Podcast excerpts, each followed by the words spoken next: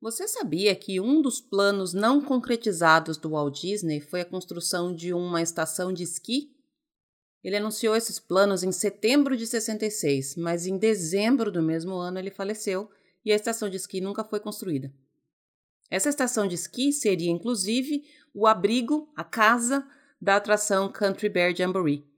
Pelo menos a atração prosperou, né? Eu sou a Lu Pimenta e esse é o Disney BR Podcast.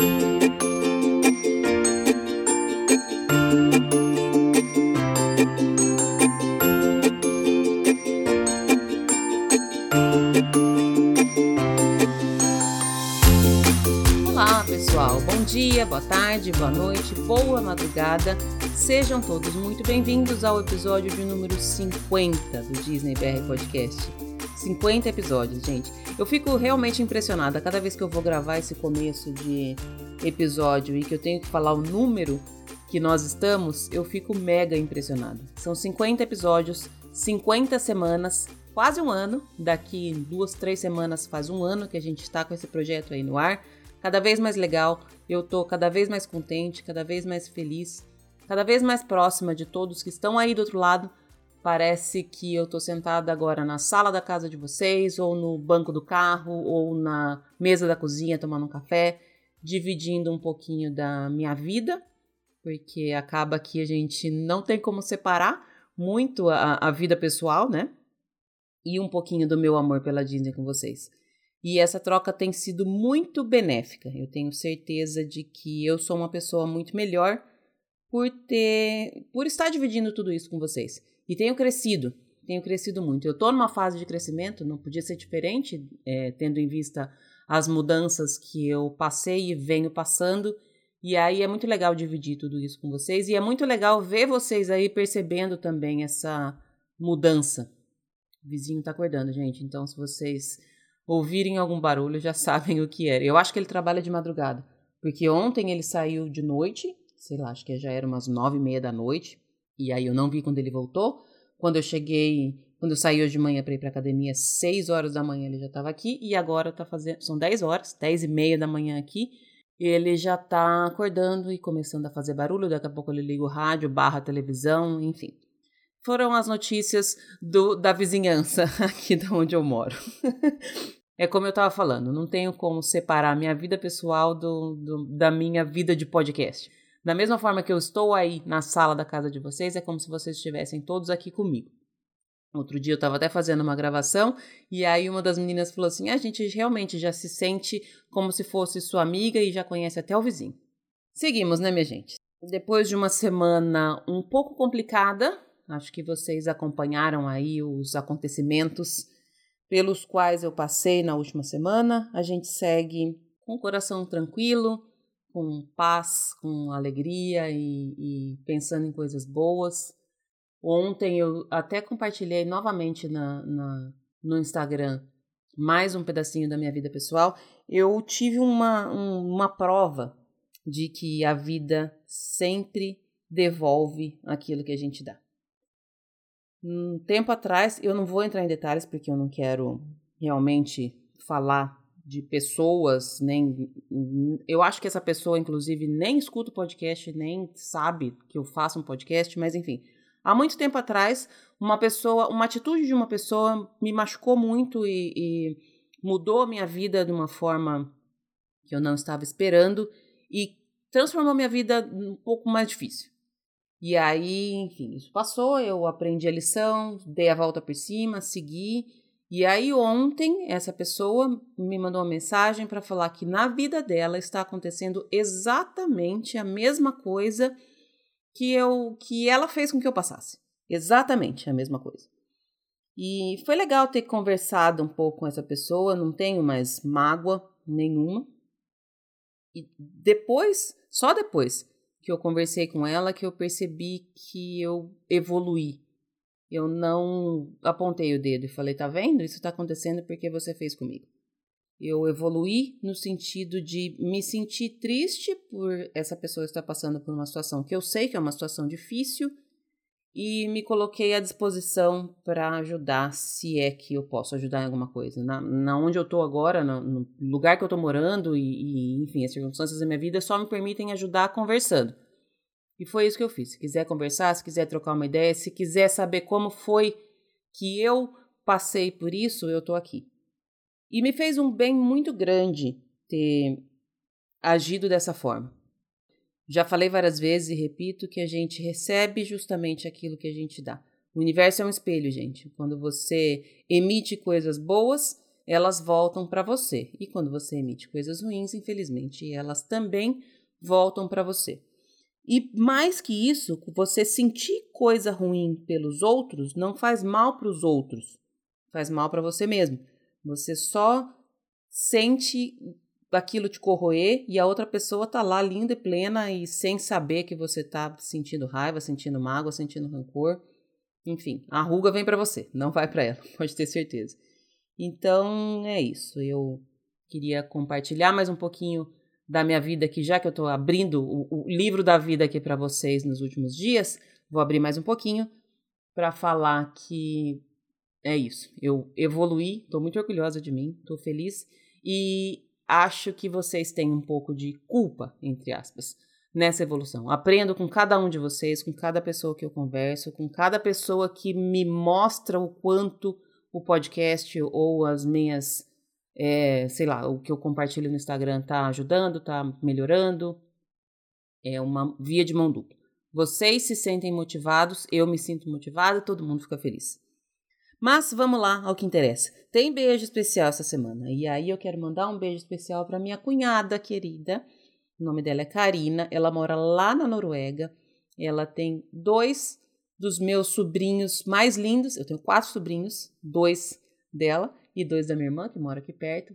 Então, Cá, um super beijo para você. Morrendo de saudade. Não vejo a hora de poder conhecer o meu mais novo sobrinho e de dar um abraço gostoso na Carol a minha sobrinha, que eu já conheço, mas que estou morrendo de saudade.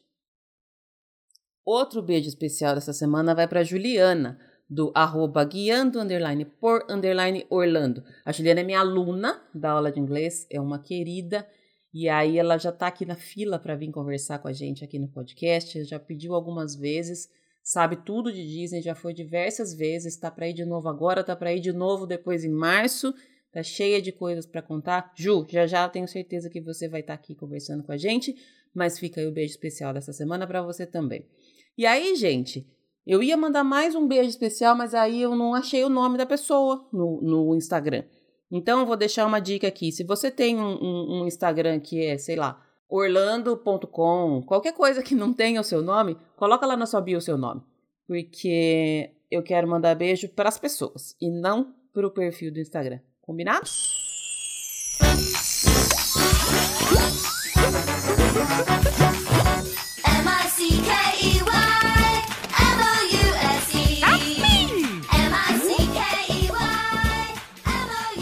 Bora ver o que tem de notícia então para essa semana? Rapidinho passando pelas notícias e rapidinho mesmo, porque o vizinho já ligou o som da casa dele, daqui a pouco ele aumenta o volume e aí a gente não consegue fazer mais nada. Vamos lá. Primeira notícia que eu queria trazer aqui: Wi-Fi nos ônibus da Disney, gente. Maravilhindo, né? Para quem vem para cá de fora e nem sempre tem chip de internet, fica aí a notícia que os ônibus da Disney, não são todos, alguns ônibus agora já têm Wi-Fi. E aí é só procurar pelos ônibus que tem um sinalzinho do Wi-Fi com uma carinha de Mickey. Adorei essa notícia. Outra notícia, que essa eu não adorei, é que as orelhinhas oficiais dos parques, vendidas nos parques e na Shop Disney, passaram de R$ 27,99 para R$ 29,99, mais taxa. Sim, gente, é notícia de que os preços das coisas na Disney sobe é sempre triste, são sempre notícias tristes, mas infelizmente são notícias corriqueiras, né? Eu acho que é difícil passar uma semana sem a gente ver uma notícia de que tal coisa subiu. Infelizmente, a gente segue tendo que vender pedaços do corpo para poder ir para Disney, né? Órgãos e tudo mais. Brincadeira, gente, não façam isso, tá? A última notícia que eu queria trazer aqui é que o Skyliner voltou a funcionar essa semana. Ontem a Carol do Expresso Orlando, que por acaso é a minha convidada de hoje, me mandou uma mensagem falando que ela estava lá passeando pelo Skyliner. Eu nem tinha visto que tinha reaberto. Vi agora algumas notícias que acho que amanhã, se eu não me engano, dia 16, Vai estar tá fechada a linha que passa pelo Hollywood Studios, mas de resto todas as linhas estão funcionando. A Disney emitiu um comunicado oficial, disse que entrou em contato com o fabricante para ver o que, que aconteceu, ainda está em contato com as pessoas que ficaram presas nas gôndolas naquele dia que teve um mau funcionamento, enfim. Eu acho super legal que esteja funcionando, mas repito, por questões pessoais mesmo, gente, eu prefiro não ir. E aí eu até falei com a Carol agora há pouco também pelo WhatsApp e ela tá insistindo que eu tenho que ir de qualquer jeito. Essa minha próxima viagem vai ser super corrida, como vocês sabem. Eu chego na quinta-feira à tarde, volto no domingo à noite. Tô sofrendo muito com meu roteiro para tentar encaixar tudo o que eu queria fazer em três dias e meio. Não está sendo fácil. Eu já fiz, refiz, desfiz e refiz novamente o meu roteiro e ainda não consegui chegar em uma posição oficial. Mas dessa vez realmente não vai dar tempo de eu fazer nada do que não estava nos, nos planejamentos. E o Skyliner, no caso, não estava no plano. Eu não vou dizer que eu nunca vou andar, ok? Acho que já melhora desse jeito, porque eu já cansei de cuspir para cima e cair na minha testa. Até tava falando com as meninas hoje cedo, com as minhas amigas, que acho que nos últimos tempos eu tô levando uma enxurrada de cuspe na testa aqui, de tanto que eu cuspi para cima. Enfim, não direi que nunca irei, mas é bem provável que dessa próxima viagem eu não irei. E a última coisa que eu queria falar aqui, falei que Skyliner era a última coisa, mas não era, porque eu achei mais uma coisa legal de trazer aqui. Foram reveladas as medalhas da corrida das princesas do ano que vem. E elas são lindas, gente. Infelizmente, eu não vou participar da corrida das princesas do ano que vem, por motivos de não tenho dinheiro, mas quem vai participar deu sorte, porque as medalhas são maravilhosas. 5 quilômetros é uma medalha da Moana, 10 quilômetros da Pocahontas, meia maratona Cinderela, e essa foi a que eu achei mais linda, e o desafio, que é a meia maratona mais os 10 quilômetros, as três fadinhas da Bela Adormecida. Também saíram as medalhas das corridas Kids, que são em homenagem a Ariel esse ano. Seguimos, né? Vamos tentar, sei lá, vai que aconteça alguma coisa que eu ganhe vários dinheiros e aí dá tempo e aí reabre a inscrição e tudo mais. Se tudo isso correr ao meu favor, eu vou. Se não, fica para uma próxima. Bora lá então conversar com a Carol. Eu não vou colocar a cartinha das princesas hoje por dois motivos e já peço desculpas antecipadas. Primeiro, porque a conversa com a Carol ficou gigante e aí colocar a cartinha ia fazer com que o episódio ficasse ainda mais gigante. E segundo, gente, porque eu tô mega correndo hoje. Mega correndo mesmo. Tenho duas aulas para dar ainda hoje. Tenho que preparar essas duas aulas.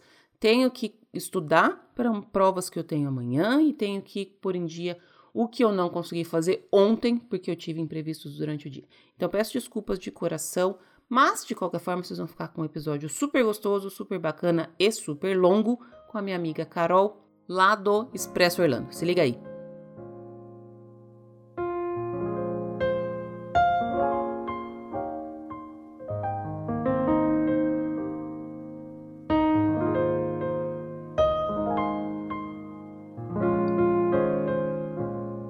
De volta e eu tô com uma convidada que eu já tô em dívida com ela há um tempão, que eu já tinha falado que a gente precisava gravar, já marcou, desmarcou, remarcou. Essa semana eu falei, vamos. E ela falou, vamos. Tô falando com a Carol do Expresso Orlando. Carol, brigadíssima pelo seu tempo. Desculpa no ar pela demora. Seja bem-vinda. Ô Lu, muito obrigada pelo convite. Estou muito feliz de estar aqui. Você, eu já falei com você isso várias vezes, mas você é a maior inspiração para eu ter criado o Expresso Rolando. Então só tá no ar por sua causa. Você é demais. Adoro, adoro, adoro seu podcast. Então tô muito feliz de estar aqui. E, Mais lembro... tarde que nunca. É, exatamente. Agora, agora que você já aprendeu o caminho, agora você pode voltar mais vezes. Eu lembro a primeira vez que você me chamou no Instagram e você tava falando, ah, eu tenho um canal no YouTube, eu queria criar um podcast. Eu falei, mas cria agora. Foi essa a minha resposta, cria agora. E aí, que legal que, que, você seguiu o meu conselho. Verdade, eu, sei, eu ouvia muito podcast por causa do trabalho e aí eu ficava procurando coisa de Disney em português e não achava. E quando eu achei o Passaporte Orlando e quando eu achei o Disney BR, pra mim foi, nossa, gente, é isso. Aí comecei a ouvir tudo e comecei a mandar mensagem pra Lu já, nossa, adorei, quero também. foi a sua, o seu incentivo que, que me fez finalmente tomar coragem e criar o meu podcast também. Então, obrigada. Imagina, eu que agradeço. É sempre bom. Eu acho que quanto mais melhor a gente. Quanto, quanto mais conteúdo a gente tiver para consumir de Disney, é melhor, né? Ah, verdade, isso aí é verdade. E a gente aprende muito, né? Uhum. Porque sempre tem coisa nova, sempre tem experiência diferente das pessoas e pontos de vista diferentes. Então, é uma coisa agregando a outra. Com certeza. Vou começar, Carol. Eu já conversei muito com você fora do ar, mas eu não sei se eu já te perguntei essa pergunta e muita gente não gosta de responder. Mas eu queria saber qual que é a sua atração preferida. Então, você não perguntou, mas eu acho que eu já disse. a minha atração preferida é a Space Mountain, do Magic Kingdom. Não me amo, lembro de você amo. acredito. Eu amo essa atração, na verdade, por uma memória afetiva, porque eu, quando vim pra cá a primeira vez, tinha 12 anos, e eu fui nessa atração e na época ela era uma coisa extraordinária, era muito moderna, era uma coisa que não existia, você não via uma atração no escuro, imagina. Uhum. E eu achei maravilhosa, eu fiquei super chocada. E esse, esse sentimento que eu, que eu tive na, naquele momento de ver a montanha russa no escuro eu tenho assim toda vez. Eu chego lá e eu fico, ai gente, Space Mountain, como é maravilhosa. então, é minha favorita. Mas você não acha que ela é meio violenta, no sentido de deixar a gente meio dolorido? Todo mundo fala isso. não sei, eu, eu já não sei se é porque eu tô acostumada com ela, mas eu gosto muito dela. Eu acho ela divertidíssima. E eu gosto muito, assim, pouca gente faz isso, até para mim mesmo é difícil também quando, quando eu vou de reparar na música dela, porque eu acho a música dela muito boa e tem tanto barulho, né? Exatamente porque ela sacode muito e tudo mais, e as pessoas estão gritando que ninguém para assim para ficar em silêncio prestando atenção na música. E eu acho a música dela tem todo um clima, eu, eu acho demais. Então, eu, eu acho que eu, eu nem gosto. saberia dizer qual é. Agora que você falou que eu, eu, sou uma dessas que nunca prestou atenção. Não é uma, eu gosto dela, mas não é uma ride que eu vou sempre. Então, talvez exatamente por não saber exatamente onde vai virar, onde vai descer, é por isso que eu acho que ela uhum. me machuca um pouco. Talvez você não tenha isso porque você já sabe até de, de de ré. Se for de ré, você já sabe. Mas a música, e eu me ligo muito em música de atração, de área, e é de lá, eu, agora que você falou, eu falei, putz, eu acho que eu nem sei qual é a música. E é legal. Eu tive um, um medical moment muito legal nessa atração, porque quando eu cheguei aqui, eu queria mais, saber mais sobre ela, porque se você for pesquisar sobre a Space Mountain, não tem uma, muito, muitos detalhes, muita coisa, lógico, tem sobre a construção dela, é, que ah, chamou astronauta para ajudar na construção e tudo mais. Mas não tem tanto detalhe, um storyline, sabe, como tem algumas outras atrações. Uhum. E aí eu fiquei muito curiosa, queria saber assim onde achar detalhes na atração. E eu fui perguntar para cast member que trabalha lá. Eu comecei a perguntar, perguntar, a mulher, ela ficou até assim, meu Deus do céu, essa pessoa. Menos. Porque eu fiquei perguntando várias coisas, aí ela falou: é, "Ah, você gosta da Space Mountain?" Né? Eu falei: "É a minha atração favorita". Aí ela disse para mim: "Faz assim, a gente conversa já. Entra ali por aquele corredor e daqui a pouco a gente se fala". Eu: Ok, fui naquele corredor que ela disse quando não tinha ninguém, era um corredor vazio, quando tinha uma porta, quando eu abri essa porta já era na boca da atração para ir de novo. E a fila dela, aquela coisa, né? Uma hora uhum. e tanta. Aí eu, nossa, que delícia, eu vou de novo, né? Sem pegar fila. Ei, já fui. e aí, quando eu saí, ela falou pra mim: Você tem algum merchandising da Space Mountain? Eu falei: Não. Aí ela pegou um voucherzinho, assinou, se inscreveu, me, me, me deu e falou: Agora você pode pegar qualquer coisa na loja. Ai, que delícia. Aí eu, qualquer coisa, qualquer coisa, aí você vai ter. Mas ela não me disse, eu acho que ela não sabia nada. É, Mas foi muito legal. Vou pesquisar é, sobre ela. Também nunca ouvi falar nada de, de história, de alguma coisa. Eu sei que ela tem é. esse, esse quê de ser inovadora, pelo menos quando ela surgiu, né? Hum. Quando, ela, quando ela começou mas realmente não tenho. E eu sempre tenho essa impressão que eu saio, sei lá, parece que um caminhão passou por cima depois que eu vou nela. Parece uns roxos, umas dor nas costas. Muita gente comenta isso. É. E eu, assim, eu sou alta e geralmente o pessoal alto reclama muito dela, mas eu não tenho nenhum problema, não, mesmo sendo alta. E dizem que ela com as luzes acesas é bem aterrorizante, é. porque ela é de madeira, né? E ela é baixinha. E o pessoal fala que é muito baixinha, que eles ficam se perguntando como é que ela não corta sua cabeça fora, não arranca os seus braços. Eu já ouvi muita gente, é bem... muita gente falar mas... justamente isso. É, mas eu adoro ela. Ó, mas de cinquenta e poucos episódios que eu, que eu gravei, acho que você foi a primeira que falou dessa. Então você tá. Tá ganhou, vendo só? Ah, eu amo demais. Todo mundo sabe, gente. Melhor atração que tem é Space Mountain. Ô, Carol, você falou já que a sua primeira vez foi com 12 anos. Me conta mais ou menos como foi essa primeira viagem.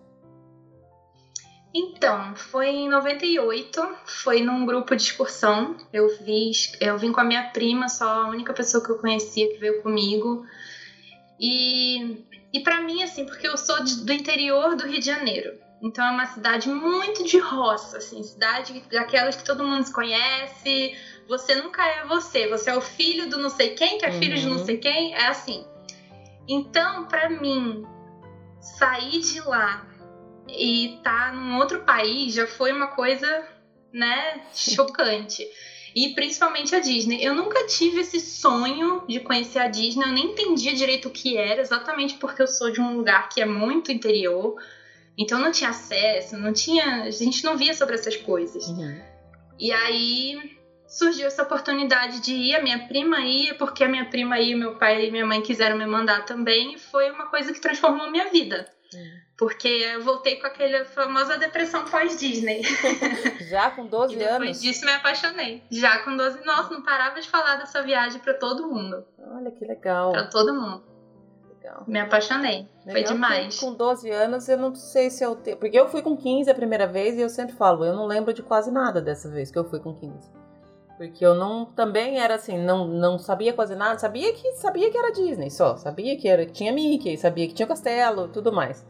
Mas eu lembro de muito pouca coisa. Foi uma viagem que eu curti, porque quando você tem 14, 15 anos, você viajar só com amigos é sempre divertido para qualquer lugar que seja. Uhum. Mas eu não curti tanto quanto deveria ter curtido uma viagem para Disney. Tanto que eu tenho pouquíssimas memórias, pouquíssimas fotos, não tenho quase nada dessa, dessa viagem. Eu demorei ah, mais eu pra. Também não, eu também não curti tanto quanto, quanto poderia. Uhum né? Mas assim, principalmente porque eu, eu era muito tímida, eu era uma criança muito isolada, eu era muito quieta, muito na minha, tinha muita dificuldade de socializar com as pessoas, então eu queria ficar sempre com a minha prima, e a minha prima já era o contrário de mim, ela era muito extrovertida, fez amizade com todo mundo, uhum. então eu ficava muito na minha, assim, sabe? Mas ainda assim foi marcante o suficiente.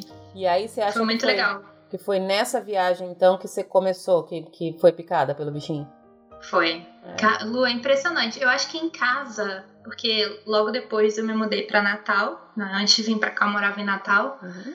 Eu fui para Natal com 14 anos, então foi logo depois mesmo.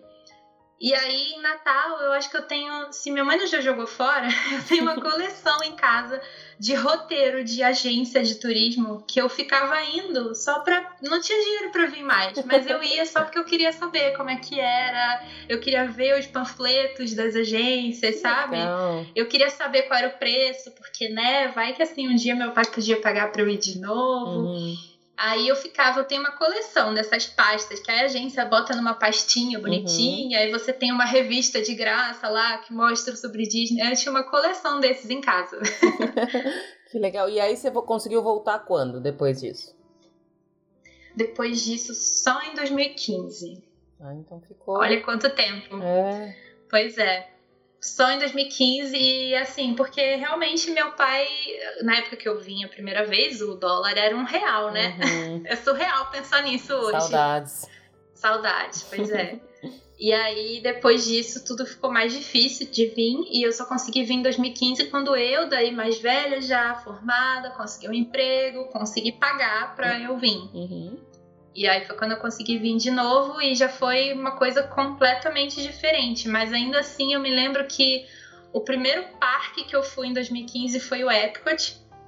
E o Epcot, logo que a gente está chegando, estacionando, você já vira pro estacionamento e você já vê a Spaceship Earth.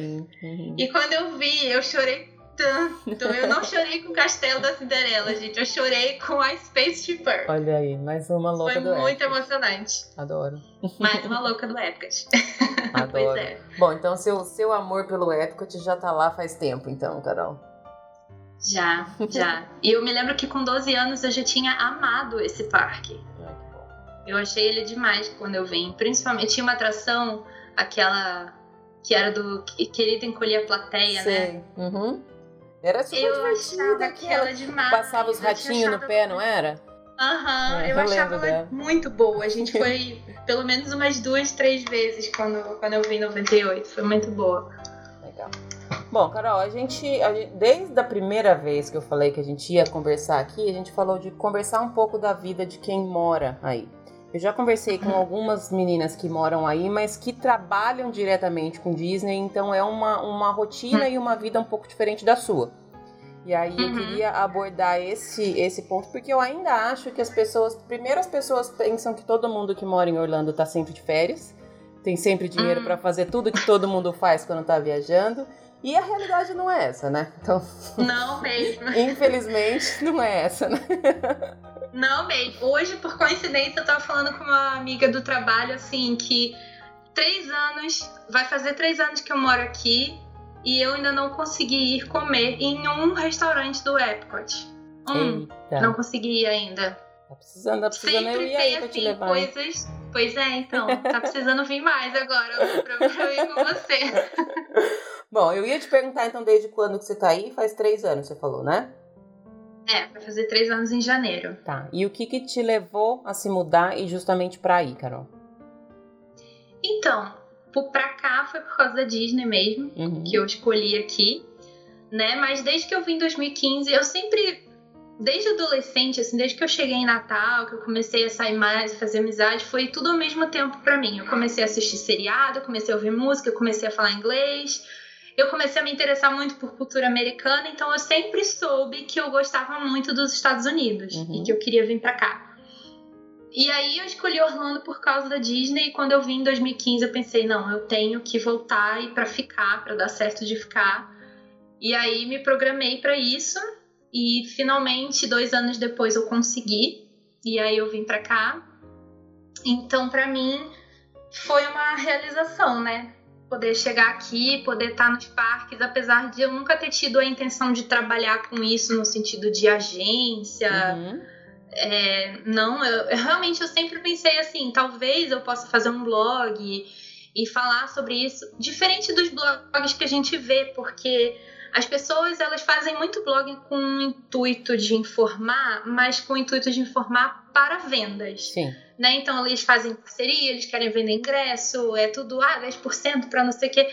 Eu nunca quis isso, eu sempre quis realmente trazer histórias, falar sobre coisas que as pessoas geralmente não falam. Eu queria falar que nem eu perguntei pra moça sobre a história da Space Mountain. Uhum. Eu não quero falar sobre Fast Pass, melhor horário, eu queria falar sobre a história da Space Mountain, Entendi. curiosidades do parque, detalhes das coisas. Então, eu queria muito poder ah, conhecer um pouco mais disso. Entendi. Então, e também como Orlando, o pessoal sempre fala, né, que é muito parecido com o Brasil e tudo mais. Já tinha conhecido aqui também, tinha uma conhecida aqui.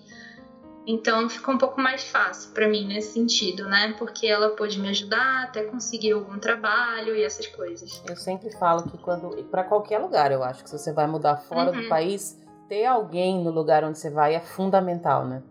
Faz toda a diferença, Sim. né? Sim. E aí, na época que eu vim também, uma amiga minha queria passar férias, então ela falou: Ah, eu vou aproveitar que você vai e vou passar férias com você, porque eu não ia começar a trabalhar nas duas primeiras semanas que eu cheguei. Uhum. Eu ia ficar aqui resolvendo as coisas, né? Então você sabe muito bem disso, porque você chegou aí recentemente também. Então, aquela coisa da gente ter que ver carro e a gente tem que ver lugar para ficar, isso tudo. Então eu ia resolvendo isso e a minha amiga, ah, eu vou também. Eu falei, ah, então vamos, porque obviamente que eu vou, a primeira coisa que eu vou fazer vai ser ir pros parques também quando eu chegar. então, aí eu aproveitei, já tinha uma amiga minha aqui também dando força que veio comigo de Natal, Uhum. fez uma diferença também. Legal. E hoje em dia, Carol, como é que é a sua rotina? Você não tem essa rotina de ir pra parque todo dia, fazer, cobrir evento em parque. Como é que é a sua rotina hoje aí? Não, então, a minha rotina é eu trabalho mais ou menos umas 10 horas por dia nos dias de semana. Pois é, bastante coisa. Respirei fundo Mas aqui. aqui a gente, pois é, aqui a gente ganha por hora, né? Então quanto mais a gente trabalha, mais a gente ganha e mais a gente gasta também. É. é, então eu trabalho 10 horas por dia, tenho dois dias de off lá no trabalho. E eu gostaria muito de dizer que nesses dois dias off eu vou só para parque, mas também não dá para ir sempre. Infelizmente, é, tem casa para cuidar, tem faxina para fazer, tem, enfim, vida, né? Sim. E aí, infelizmente, não dá para ir sempre para parque. E até mesmo em dia de trabalho, nossa, 10 horas é muita coisa. Então eu chego em casa, ainda tem que fazer janta e tomar banho.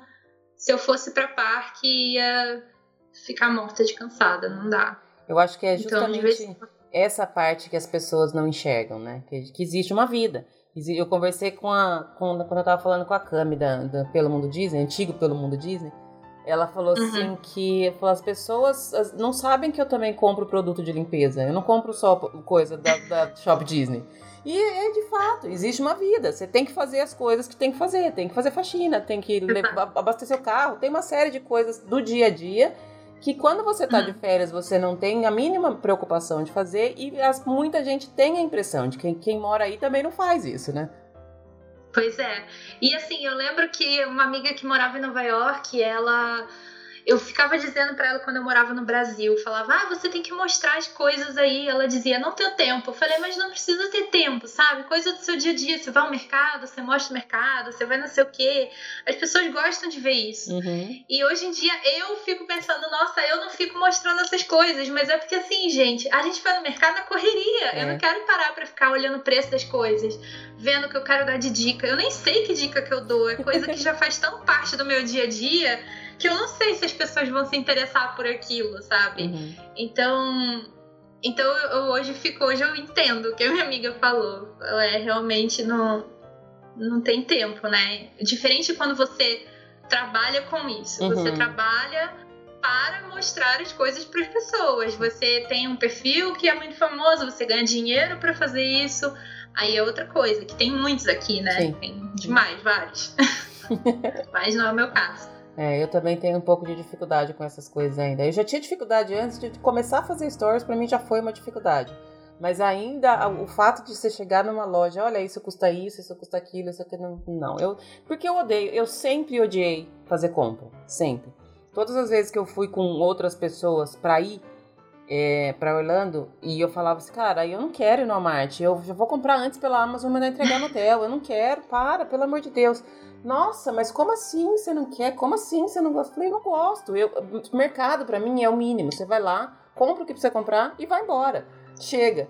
E, e o, o, povo tem um desespero por ver, né, por essas coisas. E eu até, até esses dias eu falei, falei assim, olha, eu admiro quem vai fazer compra e fica mostrando o preço e marca isso e aquilo e mostra, olha, não, eu passo. É, por isso que eu fico pedindo quando você vai filmar, eu fico pedindo pra você filmar a faculdade, esse tipo de coisa, porque eu gosto de ver as coisas mais diferentes. Porque, gente, o Walmart. Nossa, você bota no YouTube o Walmart em Orlando, você vai achar trocentos milhões de vídeos do Walmart, sabe? Até eu já fiz vídeo no Walmart também. Então, assim, não. Sabe, eu não acho. Eu acho interessante quando a gente mostra uma coisa diferente, né, do nosso dia a dia, que as pessoas não estão acostumadas a ver. Eu não quero ser mais do mesmo também. não acho isso legal. Enfim. Né? Carol, me conta uma coisa que, que te surpreendeu desde que você chegou aí. Alguma coisa que você, quando você foi, você achava que era de um jeito e depois você vivendo aí, você descobriu que é outra coisa completamente diferente. Consegue se lembrar de alguma? Então, Lu, eu acho que o que me surpreendeu de uma maneira geral, positivamente e negativamente, foram as pessoas aqui. É, positivamente, porque eu tive muita sorte aqui, eu conheci pessoas muito boas, o que eu sou. Coisa pela qual eu sou muito grata, sabe? Porque muita gente falava: você não pode confiar nas pessoas, que tem muita gente ruim no mundo, e é verdade, né? Uhum. Mas eu sempre dei muita sorte, eu sempre conheci pessoas que me ajudaram muito aqui. E a gente precisa muito disso morando fora, né? Você agora morando. Sim. Morando fora com a sua filha, é impressionante como a gente precisa das pessoas e as pessoas se ajudam. Mas ao mesmo tempo, não comigo, mas eu vi histórias de pessoas muito próximas de mim de coisas horríveis, sabe? De, de gente denunciando gente, de gente puxando o tapete, sabe, de outras pessoas, de gente querendo usar jeitinho brasileiro para tirar vantagem, usar o desespero e a inocência das pessoas que acabam de chegar aqui, sabe, para tirar vantagem delas. Então tem um pouco dos dois lados aqui, a gente tem meio que ficar com o pé atrás. E infelizmente isso acaba sendo na comunidade brasileira. Então, ao uhum. mesmo tempo que tem pessoas incríveis, tem pessoas que a gente tem que não dá para sair confiando assim, né? E é impressionante a quantidade de brasileiro que a gente encontra aqui também. A gente tem essa noção vindo de férias, porque a gente ouve muito português, mas uhum. morando também. então eu achava que eu poderia ter mais interação em inglês aqui, mas é basicamente português e espanhol. E aí o espanhol eu não gosto muito, não tenho vontade de aprender, confesso. E eu acho muito chato ter que ficar sempre ouvindo espanhol para todos os lados. E o meu nome é um nome meio bem latino, né? Carolina. Eles conseguem pronunciar e eles acham que por causa do meu nome eu sou hispana, eu sei falar espanhol, então querem sempre falar espanhol comigo. É complicado. Aqui tem pouquíssimo inglês, então eu acho que essa é uma coisa um pouco negativa. A não sei se for assim para os bairros mais residenciais e mais distantes do, da onde as coisas acontecem, digamos assim, aqui. Da né? parte turística, né? É, o que é muito difícil, porque aí são lugares bem mais caros, eu acho que só pessoas mais assim um pouco melhor de condição financeira que conseguem ficar nesses lugares. Mas no final das contas, então, de pessoas boas e pessoas ruins é meio que o que acontece em todo lugar, né, Carol? Infelizmente tem em todo pois é. lugar, é. né? Pois é, é, eu acho que o, o surpreendente para mim é, é, o fato de ser da comunidade brasileira, sabe? Porque Entendi. a gente imagina que por ser brasileiro vai ficar todo mundo sempre muito unido e na verdade não é assim. Infelizmente a gente tem que ficar. Tem sim muitas pessoas boas e na mesma proporção, se não mais, também tem pessoas que não dá para se confiar muito. Eu acho que é isso. E você acha, Carol, isso nem estava no roteiro, uma impressão sua mesmo. Você acha que desde que você chegou, o número de brasileiros aí aumentou? Ou é só a gente que Com tem impressão? Com certeza. É? Com certeza, aumentou. Uhum. Tanto visitando quanto morando. Uhum. Muita gente, muita gente do Brasil, muita gente vindo para cá. As pessoas estão muito decepcionadas com o Brasil, né? Uhum. Muito decepcionadas. Então eu entendo Bom, espero que você consiga sempre se rodear de pessoas boas, porque eu acho que pessoas ruins existem em, em muitos lugares. Vamos falar um pouquinho de, de parque e da, da sua relação com, com os parques. Você é NOP, certo? Uhum. Qual é a sua, sua categoria de AP, Carol? A, a minha é Gold. Tá, o que para quem não sabe, porque quem mora fora da Flórida, no geral, só pode comprar um tipo de AP, que é o que não tem nenhum bloqueio. Qual é a, a diferença dessa do seu AP para o meu, por exemplo? Porque o meu eu ainda comprei quando eu ainda estava no Brasil. Uh, eu não sei dizer o que, que o seu tem. O meu não tem nada. Eu posso ir qualquer hora para qualquer lugar, no dia que eu quiser, na hora que eu quiser. Eu não tenho nenhum tipo de bloqueio. Ah, é? Uhum. ah tá. Ok. Então, o meu é assim. Um, o, a Disney, os, os primeiros, os mais baratos, digamos assim, o mais barato de todos é o Weekdays. Então, o Weekdays ele dá direito de você ir todos os dias, menos no final de semana. Então, só dia de semana. E ele tem vários bloqueios. Ele tem bloqueio no meio do ano, ele tem bloqueio na Spring Break, ele tem bloqueio no final do ano. Uhum. Daí, depois desse é o Silver. E o Silver, ele já permite que você vá no final de semana e basicamente a diferença é essa. O resto ele também tem bloqueio.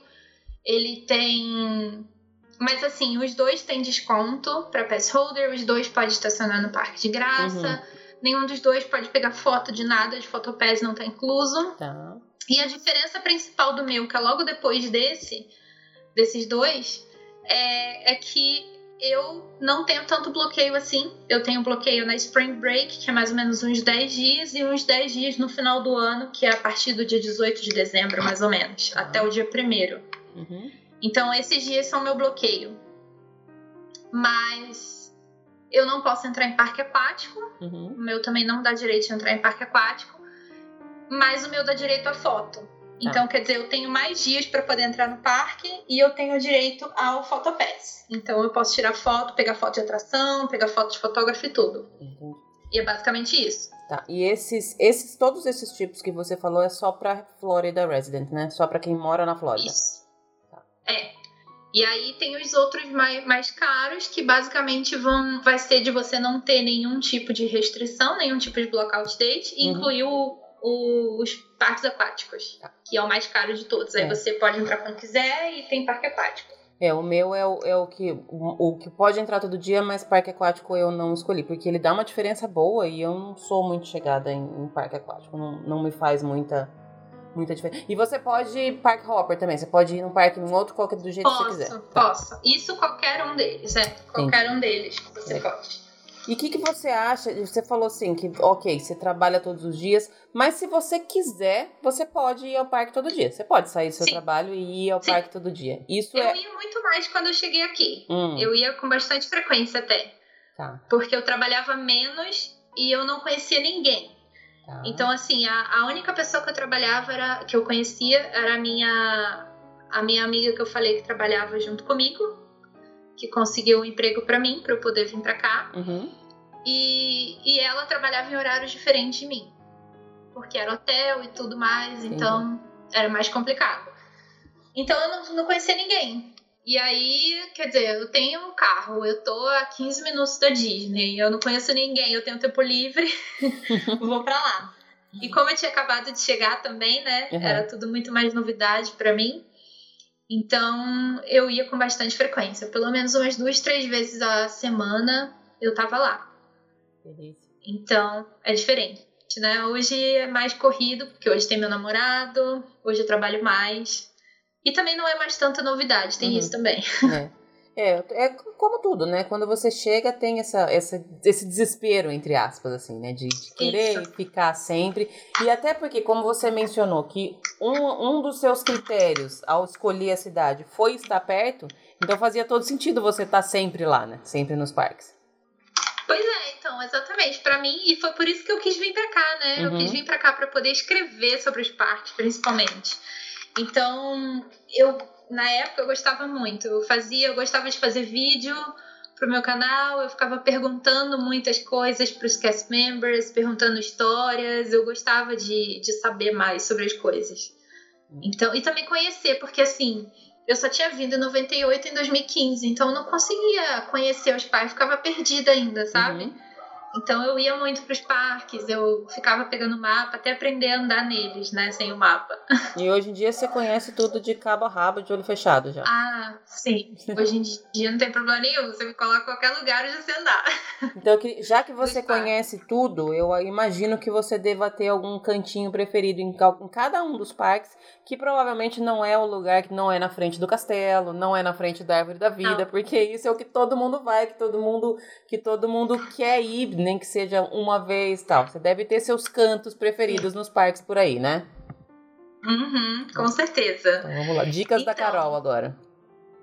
No Magic Kingdom, na verdade, não é um canto preferido, mas ao mesmo tempo é. É uma atração que pouca gente vai. E eu gosto muito dela, principalmente por causa dos lugares que ela passa, que é o People Mover. Uhum. Eu acho o People Mover delicioso e principalmente na hora do pôr do sol. Então, se vocês puderem ir nessa hora que estiver tendo o pôr do sol, tem uma visão linda de toda Tomorrowland do Magic Kingdom nessa hora. Eu gosto muito de estar tá ali na Tomorrowland no geral, mas de preferência indo pro People Mover. Esse é o meu lugar favorito no Magic Kingdom. Legal. De estar. Do Epcot é o mais difícil, é, você sabia? Do Epcot são todos, né? Todos os cantos são os melhores. Eu sempre falo, ai, que pena, tá vendo? do Epcot é o mais difícil, mas eu vou dizer um que até é, recentemente eu pude conhecer um ex-Imagineer, que é o Brian Collins, que eu até cheguei a entrevistar lá uhum. pro Expresso Orlando, e ele me encontrou no Epcot e ele foi me levar assim para uns lugares do parque e tudo mais. E aí ele comentou sobre como poucas pessoas veem esse cantinho, que é lá no pavilhão do México. Quando a gente vai sair do pavilhão, a maior parte das pessoas sai pela frente.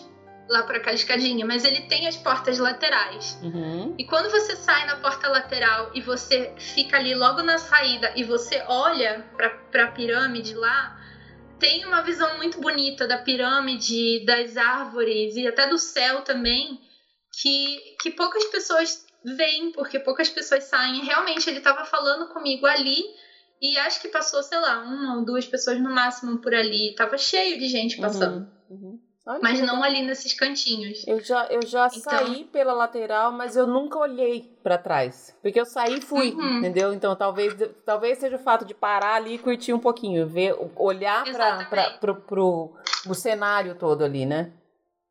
É, eu, é muito, muito bonito. E vale a pena. E o pavilhão do México é o meu favorito do Epcot, então eu gosto muito de estar lá no geral, né? Naquele pavilhão.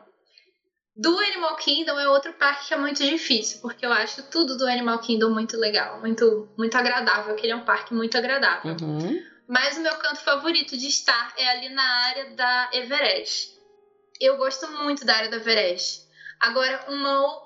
Eu prefiro à noite. Eu tenho que dizer que a área da Everest à noite tem um, um toque especial. Uhum. Acho linda aquela parte ali das bandeirinhas à noite. Mas um lugar que eu amo mais ainda, que eu acabei de pensar, é a Dinorama aquele lugar infantil que tem aquela Primavera Rail Sei. e aquele. Como é o nome? Ah, esqueci o nome da atração, Ah, mas que é aquele. dos dinossaurinhos que fica tipo rodando Dumbo. lá. É, isso. esqueci o nome. Aquilo ali à noite é sensacional. Eu acho que aquele ali é o meu lugar favorito de Eu estar no, que- no Animal Kingdom. Eu acho que eu nunca fui lá à noite porque eu odeio essa área. Odeio não, não tadinha. Mas é porque eu não tenho nada, nada a favor dela, sabe? Eu não gosto das Nossa, atrações que é tem linda. ali. E eu acho que ela. Eu não sei, ela destoa muito do, do parque todo. Porque ela sempre me dá uma impressão de. Ai, não quero falar tip, porque senão não quero desmerecer ela, mas eu não sei, eu acho que ela, ela é muito diferente de todo o clima de todo o resto do parque. Não sei porquê, mas eu tenho essa atração. E eu nunca fui lá à noite. Eu não, eu não acho, sabe? Eu acho que. Não sei, você sabe que ela tem uma história, aquela área ali, né? Uma Não. história muito comprida, inclusive. Então. É, costumava ser um, um gas station ali. Ah, essa é a história dela, né, no caso.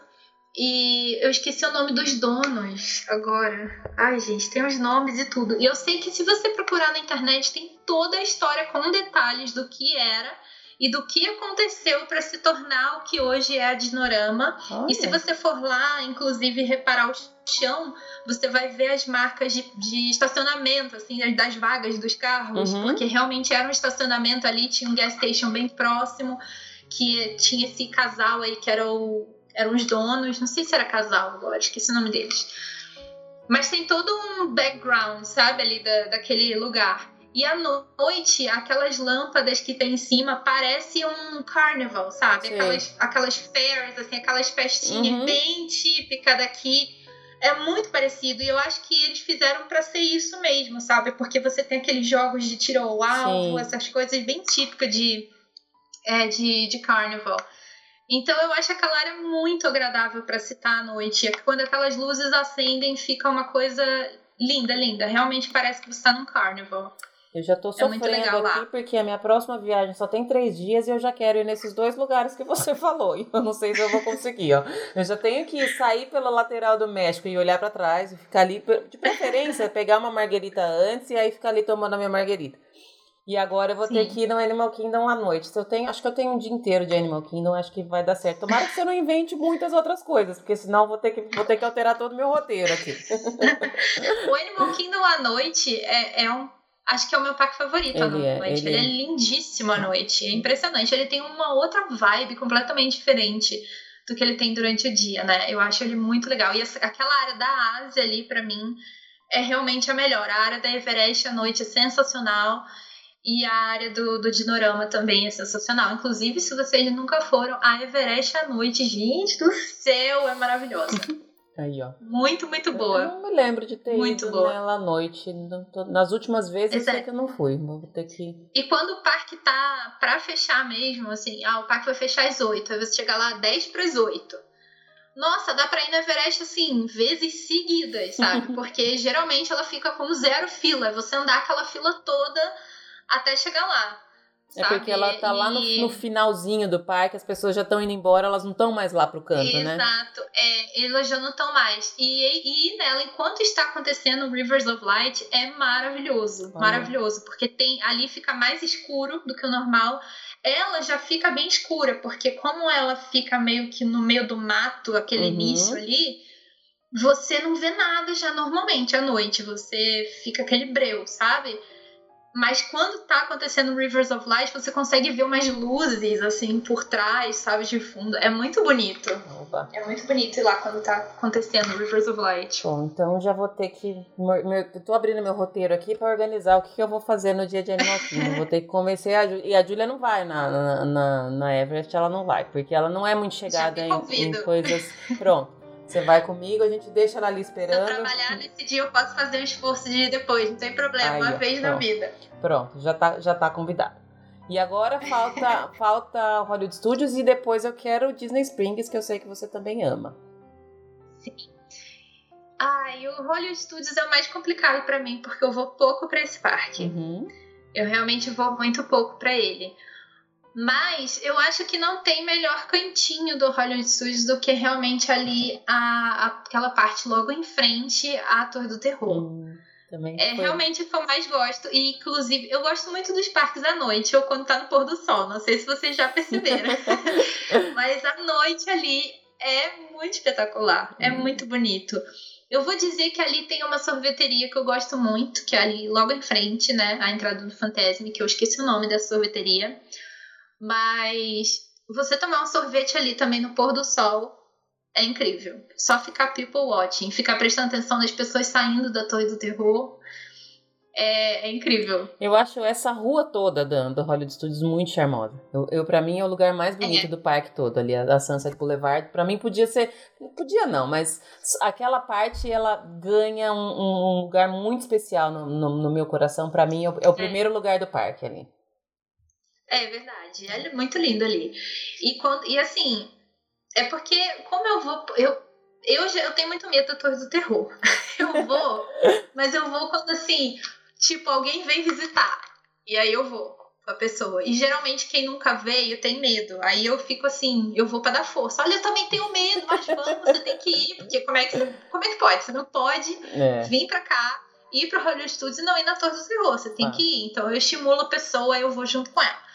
Mas assim, geralmente, estamos indo para o parque, eu não vou para a Torre do Terror. Inclusive, semana retrasada, eu fui com meu namorado e ele agendou um Fast Pass, ficou porque ele ama essas coisas. E ele, vamos comigo, por favor, eu faço tudo que você quiser e não sei o que. Eu não vou, não vou, não vou. Ele ficou super chateado comigo. Aí eu aproveito para ficar ali embaixo mesmo. Então, enquanto ele tá na, na na torre, eu fico ali. Aí ali é o lugar que eu fico esperando as pessoas. Eu acho que a, a, a, Torre do Terror é uma das poucas atrações na Disney que realmente dá medo. Eu também tenho medo, eu ah. adoro. Mas eu tenho medo dela, porque você não sabe, você não, você não tem como prever o que vai acontecer. Essa que é a, não, a, a realidade. independente, você sabe de uma coisa, ela vai cair. então, e só de pensar nisso, e o pior foi que uma vez eu fui, porque assim, como você disse, não tem como prever. Cada vez é uma coisa diferente, porque é o computador que programa, né? Uhum. Então ninguém sabe como vai ser. Só que eu achava que eu já tinha visto de tudo. E, e, tudo que eu tinha visto, ela chegava lá na frente da parte da torre, subia e depois ela descia. Então na minha cabeça eu tava assim já meio que entre aspas tranquila, mas já sabendo que ela ia subir. Aí eu estava me preparando para ficar nervosa, né? Porque eu já sabia, ai meu Deus, ela tá indo subir, ela tá indo subir, ela tá indo subir. Pois de repente ela já caiu dali mesmo. Eita, ela não subiu. Caramba. Eu não sabia que dali dava pra cair. Teve uma vez que alguma. Eu não lembro quem que foi que me mandou no, no, numa mensagem direct um mapa, tipo como se fosse um mapa de, interno da, da, da torre. E é muito uhum. legal, porque ela tem uma infinidade de, de caminhos, entre aspas, que ela pode percorrer uhum. e a gente não sabe. Por isso que na hora que você falou que você tava ali ela já caiu, é porque realmente tem uma parte que é mais para baixo. E às vezes você acha que você tá no terra e você não tá, na verdade, né? Você não tá no, no, no é. Você subiu e nem sabe, nem percebeu. Então é muito legal ver não, por dentro. Pois é. Uhum. Eu queria muito poder ver também esse mapa, depois compartilha. Eu vou ver se eu acho ele aqui, deve estar nas, nas minhas mensagens direct. E aí você fica olhando e fala, cara, não é possível que. Porque você olha, você vê, você vê a fachada, você vê aquele elevador, a impressão que você tem que você vai entrar num, num nível que você uhum. tá, que uhum. seria o nível, o chão, você vai subir e uhum. vai descer, mas não é e nada disso. Não é nada disso. Pois é. Gente, eu fiquei, não, eu acredito, porque depois desse dia, foi logo que ele, né, tem lá, aparecem os fantasminhas lá, o elevador vai para frente, você até vê aquela, aquela marca do elevador ali se uhum. abrindo para você entrar. E aí, dali, a partir daquele ponto é quando ele sobe. E era isso que eu tava acostumada. E aí, nesse dia, ele não, não teve momento dele subir, ele já caiu logo. Ei, caramba. E assim, eu não tava preparada, porque eu não tava me segurando ainda, sabe? Então foi aterrorizante. Legal.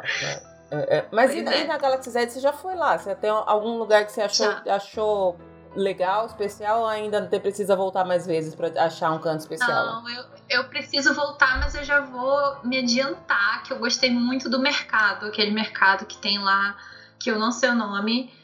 Mas, gente, que delícia que é aquilo ali. Você realmente parece que é um mercado de rua, assim, de algum uhum. lugar, sabe? Uhum é impressionante. Eu gostei muito daquele lugar, mas eu ainda preciso ir mais porque eu não vi tudo, sabe? Da, uhum. da Galaxy Z. Eu realmente passei muito rápido lá. Uhum. Porque, como foi, a gente foi pra atração, não tinha ido ainda, então uma hora foi só a gente lá na fila da atração. Sim. Então a gente precisa voltar. É, bom, então você já vai precisar Realmente. voltar aqui para gravar de novo para falar sobre isso depois. Ó. pois tá é, aí. depois eu conto. e Disney Springs, Carol? Disney Springs é difícil, né? Porque Ai, Disney, Disney Springs é maravilhoso. Gente, Disney Springs é muito difícil, Lu. Esse é mais difícil que a responder a atração favorita. O pessoal diz que é difícil responder a atração favorita. É mais Nem é. difícil é. isso. Então, a Disney Springs tem um lugar que. Bom, tem vários lugares que eu amo. Mas tem um lugar específico. Deixa eu agora tentar descrever aonde que ele é. Quando você tá ali, tem a loja do Lego. Uhum. Eu acho que é a loja do Lego que fica ali na frente aquela ponte para você ir pro Rainforest Café. Sei. Pronto, aquela ponte ali também na hora do pôr, do, pôr do, sol, sol. Uhum. é é sensacional, a gente dá as melhores fotos. É, é muito boa e aquela ponte para mim assim, eu lembro que quando eu comecei a sair com meu namorado, o nosso segundo, terceiro, quarto, quinto date foi tudo na Disney Springs. Uhum. A gente ia muito pra Disney Springs. E aí, quando foi a terceira vez, a gente ainda estava se conhecendo, aquela coisa bem, né? Aí a gente ficou uh, andando e eu falei assim: ah, vamos, vamos indo pra casa, né? Que a gente já tava lá fazia uma hora e pouco, duas horas, sei lá, já tinha ido pro bar, já tinha bebido, já tinha comido, já tava dando volta. Aí ele pegou na minha mão e falou assim: não, me mostra aqui. Aí eu, como assim? Aí eu quero saber, porque você disse que gosta muito desse lugar. Uhum. Me fala por que, que você gosta desse lugar. E aí a gente ficou. A gente, nesse momento, a gente estava bem nessa ponte. Ah, Era noite já. E aí eu falei, assim, eu gosto daqui. Aí ele me fala, eu quero saber por que, que você gosta daqui. E eu fiquei bem sem graça, assim, né? terceiro date, ele falando uma coisa gente. E eu achei super bonitinho, foi uhum. muito bonitinho, nunca vou esquecer dele perguntando isso. Aí eu comecei a falar da Disney Springs que me acabava, né, para falar do quanto a Disney é importante para mim, e como que a Disney Springs é importante para mim, e como que eu gosto da vibe toda daquele lugar. Então essa ponte é uma ponte que eu eu gosto bastante dali. É. Mas eu acho que todas as pontes da Disney Springs são muito legais. É. Todas as pontes dela. São mesmo. É que Disney Springs todos é, é muito é, é, muito único, né? Eu acho que não consigo, eu não consigo uhum. comparar com nenhum outro lugar que eu já fui. Assim, lógico que eu não viajei para todos os lugares do mundo, mas eu já viajei bastante. E tem lugares que a gente fica na memória por ter lugares bonitos, assim, mas Disney Springs eu acho que ganha. E realmente, entardecer e pôr do sol em Disney Springs não tem para ninguém, né? É, não, é maravilhoso, maravilhoso. Gente, que lugar. Eu amo. Eu acho que eu gosto mais de ir para lá do que de ir pros parques. Uhum. Porque, assim, eu gosto muito de passear. Eu acho que uma das, das coisas importantes, assim, de, de se dizer com relação a isso, de você morar aqui, eu acho que é exatamente isso, sabe? Porque eu não, eu não ligo muito para atração. Eu já fui nas atrações 50 milhões de vezes, sabe? Eu lembro que a última vez que eu fui numa atração daquele outro parque lá, que foi o que me fez pensar: ah, então eu vou cancelar o meu passe, porque não dá mais. Foi uma atração que eu sempre gostei muito e que aí da última vez que eu fui eu já tava, beleza, é isso. Hum. Né? Uhum. Ok. Já deu. Uhum. Muito legal. é, porque lá é diferente da Disney, lá você só tem atração para você fazer. Não é. tem. Se você não for em atração, você não tem o que fazer. E a Disney não, já dá para você passear mais, ficar lá só fazendo nada, vendo alguma apresentação. Então eu acho que eu gosto da Disney Springs por isso, porque é muito assim de você passear e ficar people watching e ficar ouvindo as Do nada você tá indo para uma loja e tem uma apresentação de piano é. passando na sua frente, umas pessoas cantando aleatoriamente. É muito legal isso. Então eu gosto muito de lá. Legal. Bom, todos, quase todos eu já fui, menos os dois que você falou, dos dois do no Animal Kingdom, que eu preciso dos dois, não, a noite no Animal Kingdom e a Pirâmide do México. Então acho que eu vou conseguir manter meu roteiro como ele tá. Vai, vai, vai dar, dar tudo certo. Carol, qual parque você acha que você já foi mais vezes em todo esse tempo que você tá morando aí? Eu acho que foi bem igual entre o Epcot Magic Kingdom e o Animal Kingdom. Eu acho que eu fui menos pro Hollywood Studio, mas os outros três foi mais ou menos a mesma coisa. Porque assim, eu fico com saudade de um parque. Eu tenho isso. Eu tenho muita saudade de um parque. Então, por exemplo, o último que eu fui foi o Epcot. Antes desse foi o Magic Kingdom. Eu tô com saudade do Animal Kingdom. Então esse domingo eu vou lá. É o próximo. Entendi. então é o próximo. Eu fico com saudade dos parques. Então eu sempre gosto assim. Se eu já fui nesse a última vez que eu fui, a próxima vez eu não vou repetir, eu vou em outro. Entendi. A não ser quando tiver Food and Wine no Epcot, porque a gente tem que ir com mais frequência, porque a gente tem que pegar o nosso brindezinho de Annual Pass Holder. essa, essa é uma coisa que eu também eu tô falando, caramba, como é que eu vou fazer para pegar? Porque eu tenho, ó, eu tenho quinta, sexta, sábado e domingo, são quatro dias. Só que todo eu não dia tenho. Você passa lá. É, mas a Júlia não tem passo para todo dia. É essa que é a treta, entendeu? Eu, eu tô fazendo uns cálculos doidos aqui. Ó, Magic Kingdom dá certo. Você pode sair do Kingdom por algum momento. Ou você pode estacionar no Epcot. Eu não vou estar de carro. Entrar. Você não vai estar de carro? Não, mas você pode ir pro Epcot de qualquer forma. Sim. Pega o monorail ali rapidinho. A Julia passeia de monorail, espera você na saída. Aí você entra e você já sai, já pega o monorail de volta pro Magic Kingdom. É, eu vou ter que fazer um, algumas coisas aqui, não sei ainda. Eu, eu preciso, prefiro não pensar, porque eu tô tendo que. Eu nunca tive que abrir mão de alguma coisa em uma viagem. Essa vai ser a primeira vez que eu vou viajar, que eu vou ficar pouco tempo. Nas outras vezes eu uhum. sempre ficava pelo menos 10 dias as outras vezes. E aí 10 dias dá pra você ir dois dias em cada parque e descansar dois dias. Essa minha vida sempre foi assim. E agora eu tô sofrendo, porque eu não vou conseguir ir no Hollywood Studios, por exemplo. Eu não vou no Hollywood Studios. E aí, tudo bem, que talvez na minha, na minha listinha de, de, de preferidos, o Hollywood Studios também, acho que igual você, ele tá lá pro finalzinho. Não é um parque que eu faço tanta questão, mas eu faço. Ainda assim eu faço. E eu tô Sim. sofrendo que eu não vou conseguir. Eu não sei ainda. Eu não quero pensar é, nisso, porque tá doendo. Eu, talvez se, se se eu não estivesse morando aqui, eu também sentiria saudade do Hollywood Studios. Mas o Hollywood Studios é o único que eu realmente nunca tive essa sensação de, ai, que saudade de ir pro Hollywood Studios. Eu já tive de ir em alguma atração do Hollywood Studios, é uhum. diferente, né? Porque é. eu sinto saudade dos parques de andar neles, uhum. sabe? E, e do Hollywood Studios já não, eu já vou mais focada em atração, sabe? O que. Não sei, eu, eu sei que muitas pessoas vão achar isso muito bizarro, né? Porque muita gente ama o Hollywood Studios, uhum. muita gente. Mas eu não sou uma dessas pessoas mesmo. É, as pessoas que amam o Hollywood Studios mais do que amam o Epcot, elas estão completamente erradas, né? Então a gente já deixa. Como, não, as pessoas que amam qualquer parque mais do que o Epcot é. estão Mas erradas. você sabe que ainda eu penso assim, se você, se você ficar na dúvida entre o Magic Kingdom e o Epcot, eu ainda aceito. Essa é uma, é uma dúvida aceitável. Mas o Hollywood Studios e o. Porque eu fico vendo esses grupos de Facebook. Ah, vocês acham que eu devo ir no Epcot ou não sei o que lá? falei, gente, não tem nem que pensar. Não, gente. Não tem não, nem que pensar. Tem. Tá totalmente errado. Tá totalmente errado. E eu fico indignada quando eu vejo as pessoas respondendo. Ah, Epcot não. Como assim Epcot é... não? Ah. Sim. Pois é, não, também não entendo. Eu prefiro Mas não, o, não... o problema do Magic Kingdom. E aí eu acho que entra um pouco no ponto do que a gente também tá falando por aqui é que assim, o Magic Kingdom, com o passar do tempo, ele só aumenta a quantidade de pessoas. E isso me incomoda muito, muito mesmo. Porque assim, quando você vai viajar e quando você tem, que nem você falou, tempo apertado, é um dia para cada parque, no máximo dois dias para cada parque, você aguenta certas coisas que quando você mora aqui, tipo, pra que que eu vou num dia de chuva no parque? Uhum. Eu não preciso ir num dia de chuva no parque porque eu posso ir qualquer dia. Por que, que eu vou escolher a semana que tá chovendo o dia inteiro?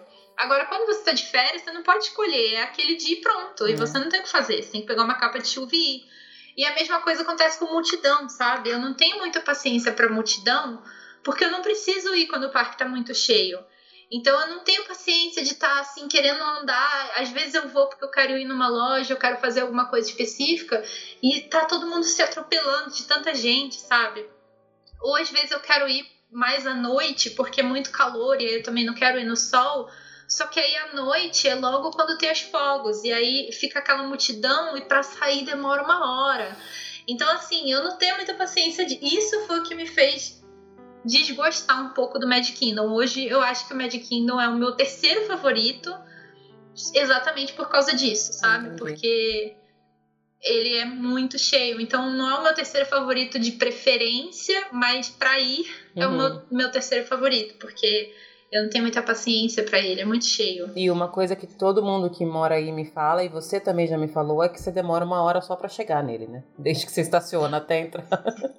Sim, é uma coisa que eu sempre falo pra todo mundo, gente. Um conselho meu pro Magic Kingdom é: chegue antes dele abrir.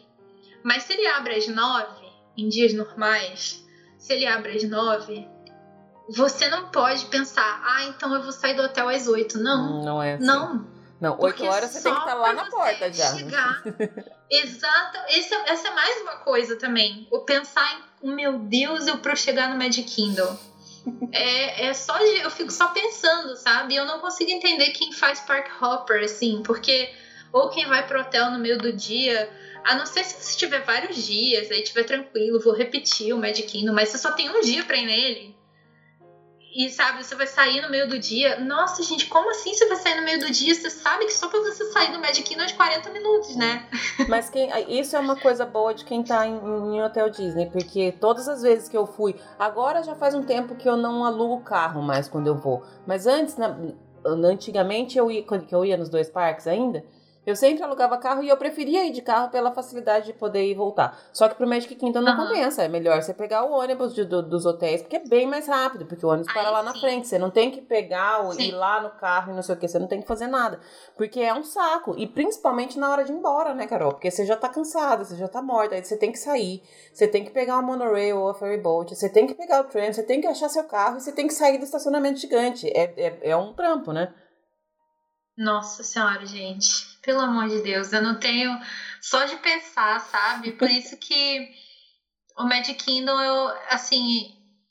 Eu acho que eu assisti poucas vezes o show de fogos por causa disso, sabe? Porque só de pensar.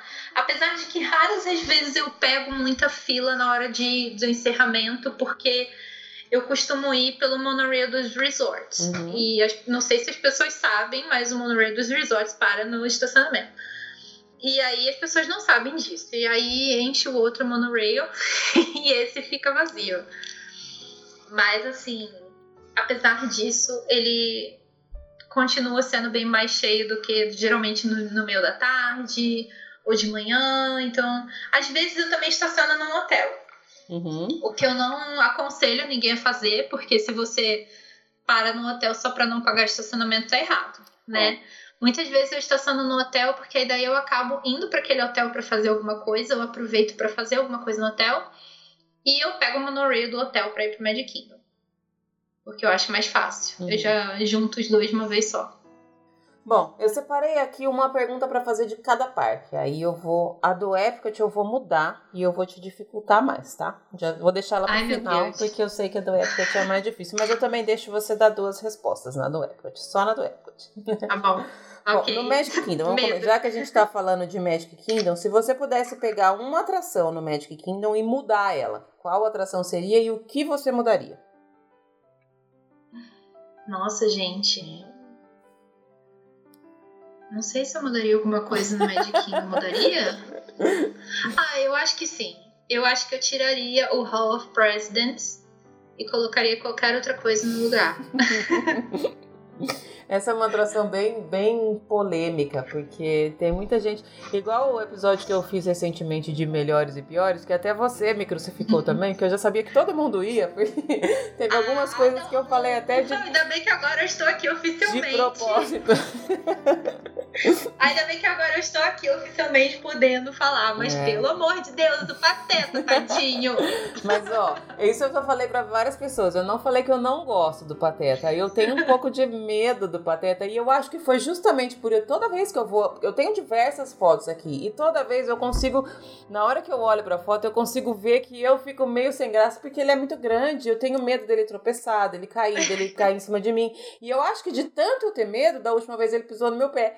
E aí, se pisa no pé, eu não tinha que falar, sabe? Porque, tipo, e aquela foto que eu até postei nos stories recentemente, era bem na hora que ele tava pisando. E, cara, foi uma situação muito estranha. Eu acho que justamente por eu estar tá tensa, porque eu já, já vou pra fila já tensa já, mas eu vou, eu tiro foto toda vez. E mesmo assim, não é que eu não gosto do Pateta, então deixar. Ah, mas é, mas, mas, não, tudo bem. Eu, eu lembro que você falou que não é porque você não gosta, porque você tem medo, tadinho do Pateta.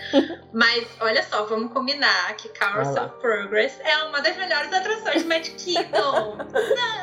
não, essa assim? também. Mas você sabe que essa, tem muitas pessoas com quem eu já falei, e principalmente quem tem mais essa coisa de história, de quem se liga mais em uhum. atração, não só pela atração em si, mas pela história dela fala muito do Hall of Presidents também. Se você falar para uma pessoa que é Disney raiz mesmo, que você não gosta do Hall of Presidents, você vai arrumar uma treta. Ah, porque o Hall of Presidents é, é uma atração de você admirar o que eles fazem ali. Se você for parar para pensar, tem uma curiosidade que eu fiquei impressionada de, de saber dessa atração, que são as roupas, né, do, uhum. dos presidentes que elas são feitas à mão, cada uma com a costura da época que eles eram presidente. Eu acho isso incrível. Então, assim, é muito bem feita, é incrível, mas ao mesmo tempo eu acho que já deu essa atração também, sabe? Não sei. Uma... Quase ninguém vai nela mais. Até quem fala isso não vai mais nela também. Até o Disney Raiz não vai mais nela. Teve uma convidada que então... falou que acho que hoje em dia não cabe mais ter uma coisa que tem, querendo ou não, uma conotação política ali dentro, né? Aham, uhum. pois é, não tem nada a ver mais ela ali. Já passou o momento dela, eu acho, ali. Mas eu acho que eu trocaria ela por alguma outra coisa, que aí é difícil de dizer o que agora, porque aquela área onde ela tá é muito. Talvez alguma coisa que fale da história dos Estados Unidos para combinar com uhum. a área, mas eu não, não consigo pensar agora em alguma Outra atração também que eu com toda certeza mudaria ou tiraria do Magic Kingdom é a Buzz Lightyear, lá na Tomorrowland. Eu acho que essa é uma atração, assim, em teoria legal, porque é uma atração divertida de tiro ao alvo, as crianças gostam, tem a ver com a Tomorrowland mas, meu Deus do céu, eu nunca fui, Lu. Nunca fui nessa atração sem ela quebrar. Eita. Ela quebra muito. E quebra mesmo, assim. Quebrar. Tipo, da última vez que eu fui, tem mais duas semanas, eu acho. Eles, a gente entrou na fila do Fastpass, que sempre é grande. A fila uhum. do Fastpass sempre demora muito. Isso é verdade. E eles já saíram mandando a gente direto pra saída, porque já tinha quebrado. Ai, e aí deram aquele Fast Pass múltiplo, sabe? Sei. E sempre que eu pego um Fast Pass pra ela, eu passo um tempo, eu já recebo esse Fast Pass múltiplo porque ela quebrou. é impressionante como essa atração quebra. Ah. Pra você ir nela, você tem que ter, assim, realmente vontade de ir nela. Então eu acho que se eles não fossem mudar, pode ser um tema de Buzz Lightyear, mas nossa, Consertar, faz pelo menos. É, faz, fecha. É, não é Spaceship Earth que precisa ser fechada por um ano e alterada, sabe? É a Buzz Lightyear que tá precisando de uma reformulação de um ano aí nela pra conseguir ficar melhor. Eu acho que eu, te, eu sempre tive muita sorte porque eu nunca peguei uma atração fechada. Nunca. Nenhuma Nossa. quebrada, fechada, nada. É lógico que você vai muito mais vezes do que eu. Mas mesmo assim, e eu acho que é a primeira pessoa. Assim, tem algumas atrações que a gente escuta falar que tá sempre quebrada. Que já é praxe. Mas acho que é a primeira pessoa que eu escuto falar dessa atração que quebra bastante. Jura? Eu não sabia Nossa disso. Nossa né? senhora, eu acho que essa é a que mais quebra. A, a Haunted Mansion para muito, mas aí eu acho, é, na mesma linha da Pequena Sereia, eu acho que é porque o pessoal entra com cadeira, cadeira de roda, né, uhum. né? Cadeirante e tal, então eles têm que parar. Mas, Mas assim, ela para e daqui a mesmo. pouco ela vai, né? Você fica um pouquinho ali parada, ela Exato, vai. Aí eu não é. acho que é, que é quebrar, né? Apenas precisa fazer Exato. uma parada. É, nossa, Lightyear, eu já fiquei lá dentro, assim, parado um tempão com luzes acesas, sabe? Esperando. Eita. E aí não funciona, porque ainda tem gente que pode falar assim, ah, mas aí você aproveita e fica tirando, fazendo ponto, né? Não, não mas ela não funciona, ela para mesmo, sabe? O que eu acho é... ruim dessa, dessa atração, é essa, essa questão eu nunca tinha ouvido mesmo, não, mas o que eu acho ruim é que é muito difícil saber aonde você tá tirando. Eu não consigo saber onde que tá aquela bolinha vermelha. Isso eu sofro com é isso. É difícil, é difícil saber, porque são todos bolinha vermelha, uhum, né? Você fica, uhum. cadê a minha? Qual que é a minha? é difícil de você atirar, eu acho meio duro, assim, você atirar aquele negócio. Às vezes fica apertando, apertando, apertando e não, não vai. Mas isso daí é o de menos, sabe? Eu acho que o pior é toda vez tem aquela fila gigante da fila do Fast Pass. E principalmente porque ela quebra muito, ela quebra muito mesmo. Então não tenho paciência para ela. Então vamos mudar essas Eu, duas, assim, então. Quando vem alguém passear, que quer ir nela, já fala, ah, beleza, você vai, vou dar minha voltinha no People Mover enquanto você tá lá. Vou tomar um sorvete, vou fazer outra coisa, porque eu não tenho mais paciência para ela. É bom que a sua voltinha no People Mover já faz, faz uma homenagem pro Gabriel, que é a atração preferida dele, né? Pois é, eu amo People Mover também. É uma das minhas favoritas lá, com certeza. E o que, que você acha do Country Bear Jamboree? Você gosta, Carol? Amo, eu amo. Eu sou apaixonada por aqueles ursos, quero eles na minha casa. Tá bom, eu, eu também. amo e o flash mob com eles ali, meu Deus do céu, eu amo. Eu também não vou falar nada sobre isso. Eu vou passar para a próxima pergunta já. Lu, não acredito que você não gosta do Country Bear Jamboree. Ai, hum, depois outra hora eu te conto. Olha, outra hora eu te conto fora do ar. Mas eu vou dizer que assim, não, você tem medo deles também? Não. Eu quero saber depois da história. Mas sabe que um dos, meu, um dos momentos mais legais do parque é com Country Bear Jamboree, que é esse flash mob que acontece várias vezes ao dia. E assim, eu me lembro de um momento que eu vi ali. Gente, é isso que eu digo, people watching. People watching nos parques é a melhor coisa que tem para fazer. Eu tava lá para filmar esse flash mob. Eu, eu fui lá só para ver e filmar esse flash mob. E aí começou a chover 10 minutos depois que tinha começado. Começou a chover e eles tiveram que sair correndo, sabe? Todo mundo. E começou a chover forte, sabe? Aquela chuva bem forte. Uhum. E aí eu fui lá, né, pra debaixo da. lá de uma telha que tinha lá, do, me proteger da chuva, eu e mais um monte de gente. Só que teve um pai e dois filhos que não saíram da chuva. Eles estavam na chuva. E aí eles corriam assim para todos os lados e, e, ficavam assim gritando: Eu tô na Disney, eu tô na Disney. e as crianças saíam correndo, e o pai saía correndo atrás e ficava brincando e fazia cosquinha. Foi um momento assim que eu fiquei olhando aquilo e pensando: Gente, isso é a Disney, sabe? É isso. Hum, é aquele momento que faz o seu dia ficar mais feliz, sabe? De você ver uma família assim sendo feliz. Tipo, uhum. e daí que tá chovendo? Uhum. Tô nem aí, eu tô na Disney, vamos se divertir, vamos brincar, vamos.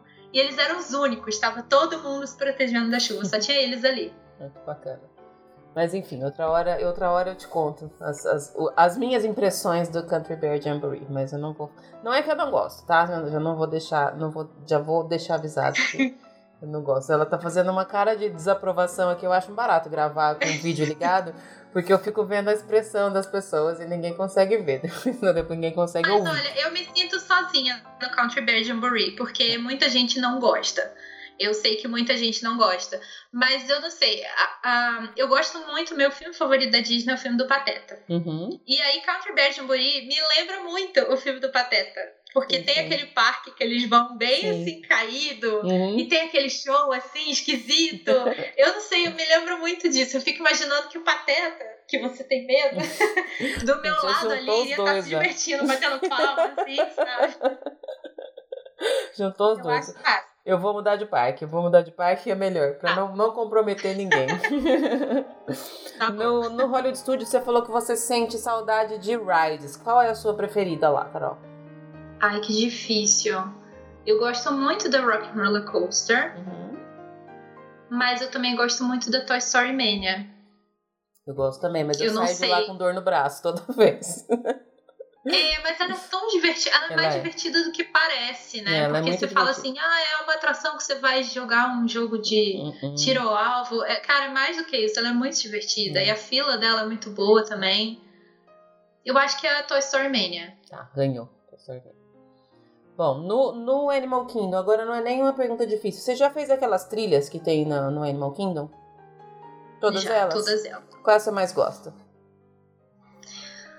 Uh, eu não sei se o Rafix é, Planet pode contar como uma trilha ou se só a Gorilla. Eu não sei o que, que, ela, o que, que ela mudou agora, porque ela fechou e abriu de novo, né? Eu não sei se mudou alguma coisa depois que. Eu acho que eu gosto mais da trilha dos gorilas. Uhum. Porque eu acho que dá pra ver mais coisas, sabe? A outra trilha eu não acho que tem tanta coisa para ver, tanto bicho para ver, que nem a trilha do, do gorila. É, eu adoro ela também. E é uma, eu acho uma, uma coisa pouco divulgada e pouca gente vai. Tem muita gente que nem sabe que tem, né? Exato, é. E assim. É, por isso que as pessoas falam que o Animal Kingdom é um parque de meio-dia, quer dizer, falavam, né? Que o Animal Kingdom é um parque de meio-dia, que você não faz muita coisa. Mas, gente, tem muita coisa para fazer nesse parque. É. Eu acho tão legal fazer essas trilhas e assim, depende da, da velocidade de cada um, né? Sim. Porque tem gente que fica horas ali, mas fica muito tempo vendo cada coisa, tirando foto de cada coisa. É, e às vezes eu até é entendo porque também depende da quantidade de tempo que você tem disponível, né? Porque se você só tem um Sim. dia, você não vai ficar parado numa trilha, obviamente. Você vai querer curtir todo, todo o parque. Então, eu acho que as coisas acabam se tornando muito relativas de, assim, de quantas vezes você vai, de quantas vezes você tem possibilidade de ir, de quanto tempo disponível Sim. você tem, né? Mas eu acho que essas... É, tudo questão de planejamento, é. né? Uhum. Do seu dia. E essas trilhas do, do Animal Kingdom, eu acho que elas são, elas ganham um pouco amor também, porque as pessoas não, não conhecem, acabam deixando para trás e eu acho uma, eu considero quase como se fosse uma ride. É uma, uma atração super bacana Sim. de fazer, né? Eu também acho, é. E os gorilas são tão lindos, gente. Tem um baby agora. é, é, muito, muito lindo, ele é muito lindo. Eu lembro que quando eu fui lá conhecer, porque eu vi a notícia, né, que tinha nascido. Aí eu fui lá só pra ver esse gorila, porque eu precisava ver o gorila, esqueci o nome. Tinha o um nome, é, enfim. Aí eu fui lá e ele tava escondido, assim, não tava todo mundo procurando, assim. Nossa, cadê o gorila? vim aqui pra ver ele e nada. Aí de repente ele veio correndo, descendo ladeira, assim, correndo. Tão lindo, tá lindo. Muito lindo. Já fica a dica aí pro pessoal fazer a trilha dos, dos gorilas no. Façam, no... façam, vale a pena. Agora, Carol, nós vamos falar do Epcot. Eu vou fazer a, a pergunta que, para mim, seria a pergunta mais difícil da vida para responder no Epcot. Ai, meu Deus, Qual... já até, até imagino. É, eu quero o seu restaurante preferido. Aliás, você falou que tem um restaurante que você não foi, qual é? Não, ao contrário, eu nunca fui para os restaurantes. Você não foi para nenhum restaurante no Epcot? É isso que você tá querendo dizer? Nossa, eu fui para restaurante, eu fui para Sunshine Seasons, que todo mundo já foi. E eu fui pra, pra padaria da França só. Então você perdeu o seu posto de a louca do Epcot, tá? Tô querendo te avisar. Pois é. não tenho dinheiro, gente. Eu tenho só o amor, mas não tenho dinheiro. Tá bom, eu, eu só vou deixar você manter o seu título, porque eu sei que você vai lá sempre, que você ama e que você conhece tudo. Mas então não, essa pergunta não cabe para você. Então eu quero que você fale de não. qual é o seu festival preferido. Não é? Tem como não ser o Food and Wine? Hum, essa, é essa possível. Foi fácil, né? essa foi fácil. Essa foi fácil. Essa foi, essa foi fácil. É. Essa foi Mas, fácil. ó, já que você não foi em nenhum, qual seria o seu primeiro para ir? Restaurante lá no Eco, de, de table service. Olha, é... eu tenho muita vontade de ir no Beer Garden. Uhum. Muita vontade de ir lá, porque lá, assim, bem ou mal, dá para você entrar ali e ver como é que é, né, o Sim. restaurante. E ele é muito lindo, é. meu Deus, ele é muito lindo. E também aquele do México, porque o pavilhão do México é o meu favorito. Mas eu não gosto de comida mexicana, então tem um problema. É, se você não gosta de comida mexicana, talvez você goste da comida de lá, porque ela não tem nada a ver com comida mexicana. Ah, é? Ah, que ótimo, então é isso. Então eu não gosto da Eu adoro comida mexicana e não gosto da comida de lá. Então, de repente, talvez seja seja uma. E o Beer Garden é uma. Eu, eu adoro também, eu acho quero o ambiente fazer uma dele. ressalva aqui, quero fazer um mentir. Ah, eu falei que nunca comi, mas eu já comi. Eu comi no restaurante do Japão. Aí, do Japão eu nunca comi. Eu nunca comi no do Japão. Ele tá, na, tá nas, é, minhas, nas minhas filas. O, o Beer Garden, uma coisa que é bem importante saber antes de ir é que você share table, né? Você não tem mesa só para você. Não sei se você sabia disso, mas eu, eu Ah, gosto sempre de. Elas são umas mesas. Eu acho que, se eu não me engano, no restaurante inteiro tem quatro ou cinco mesas para quatro pessoas. Do resto, é tudo aquelas mesas compridas que cabem pelo menos oito pessoas. Então você vai Aham. dividir a sua mesa com alguém. E eu gosto de falar isso porque da última vez que eu fui com as minhas queridas amigas, queridas mesmo, sem nenhuma ironia, elas arrumaram quase que uma confusão lá, porque elas não queriam de jeito nenhum sentar em uma mesa que já tinha gente, porque tinha criança, porque ia isso, porque ia aquilo. E a cast member ficou puta da vida, na verdade. E aí, no final das contas, assim, a gente sentou, no- ela colocou a gente numa mesa que já tinha crianças. Só que eu até dou razão para as meninas que estavam comigo. O restaurante estava vazio. Tinha mesa suficiente para todo mundo sentar em mesa sem ter que share a mesa com ninguém. Aham. Aí chamou a cast member, ela já ficou com uma cara de não vou fazer, porque foi muita má vontade dela, muita má vontade mesmo. Aí no final das contas, depois de muita confusão, ela falou assim: tá bom, eu vou colocar vocês em outra mesa, mas se chegar mais alguém e não tiver lugar pra colocar, a gente vai colocar na mesa que vocês tiverem. Tudo bem. E aí, assim, mas foi tipo automático. A gente sentou na outra mesa, entrou mais um casal com duas crianças, ela colocou na mesma mesa. Foi, foi muito de birra Nossa. que ela fez isso, porque ainda assim tinha outras mesas vazias ou com outras pessoas que não tinham reclamado. Eu não, não ligo pra isso, porque eu acho que quem tem filho flexibiliza um pouco essa coisa de criança chata, sabe? Porque Aham. às vezes a criança da gente é a criança chata. Só que eu também concordo que você não é obrigada a aguentar a chatice da, da criança dos outros. E essa, essa questão é uma coisa que eu falo pra todo mundo. A comida de lá é maravilhosa, o ambiente é super legal, fica o tempo inteiro tendo tipo um showzinho alemão ali no, no palquinho que tem. Você fica lá dentro, você não sabe se tá de dia ou tá de noite, porque o, o, o- ambiente dele é à noite, é todo fechado, quase É. como, como é o do México, assim. Então você não sabe Isso. se na hora que você sair de lá tá de dia ou tá de noite. Só que já vá sabendo que pode ser que sentem crianças do seu lado. Porque eu acho que o problema da maioria das pessoas de, de dividir a mesa é ter criança, né? Eu acho que é o que mais. Enfim, fica aí a. Não sei se é isso, é porque eu acho que, por exemplo, o meu namorado já falou da gente comemorar um Valentine's Day num restaurante desse. Então talvez, Hum, tipo, não seria mais Não legal seria. um desse, porque Não. você não vai ter nenhuma intimidade, É, né? Você não vai ter é- nenhum é momento verdade. ali, só você Não. e seus amigos não tal. vai ter, não, mesmo. Mas a comida de lá é maravilhosa, tá? E a gente, nossa, sair e é. Você pode Ah, comer. não, à mas eu ainda vou. É um que eu quero muito ir. É muito. Aliás, eu, eu não sei. Porque eu não sei se é a mesma coisa de 20 anos. Mas em 98 eu comi no restaurante da Itália. Aí eu também Conta. não vou saber te dizer. Mas você também lembra? Você lembra dele? Você lembra do gosto? Porque você, Não, o mas eu me importante é lembrar do lembro. Eu gosto. me lembro porque É. foi. Eu me lembro porque eu paguei um, um certo mico, sabe, nesse restaurante. Então foi um momento marcante pra mim de constrangimento. Ah, Então, então tá bom. Vamos Tá. pular essa parte. Deixa quieto. Bom, e de ride, Carol, no Epcot, ainda falando do Epcot, porque eu sei que é o seu preferido como é o meu. Qual que é a sua menos preferida? Agora, sem contar a Mission Space, porque a Mission Space não entra nessa, nessa, nessa lista. Ah, por que não? Porque, cara? porque Não senão fica fácil. Eu já te dei uma faixa de festival. A minha menos preferida. Deixa eu pensar. Olha, eu não queria dizer Journey to Imagination. Eu não queria dizer, porque eu amo Figment. Mas assim, eu não tenho como não dizer. Ah, É isso. Eu gosto muito de uma que o pessoal costuma detestar, que é a Living with the Land. Eu adoro a Living with the eu Land. gosto também. E eu gosto muito de todas as outras, então. Uma que eu não gostava era aquela coisa do Rei Leão que tinha ali no mesmo, no mesmo pavilhão. você lembra? Aquela era... Também, é. Que aliás não fizeram mais nada lá, né? Tem um teatro gigante Vão ali, né? fazer, é? vão fazer, vão fazer agora, né? Nessa Na, na, na um monte de mudança. novidade que vai ter nas mudanças do Epcot, vão fazer alguma coisa ali. Mas aí eu não sei, também deve continuar chatinho assim também.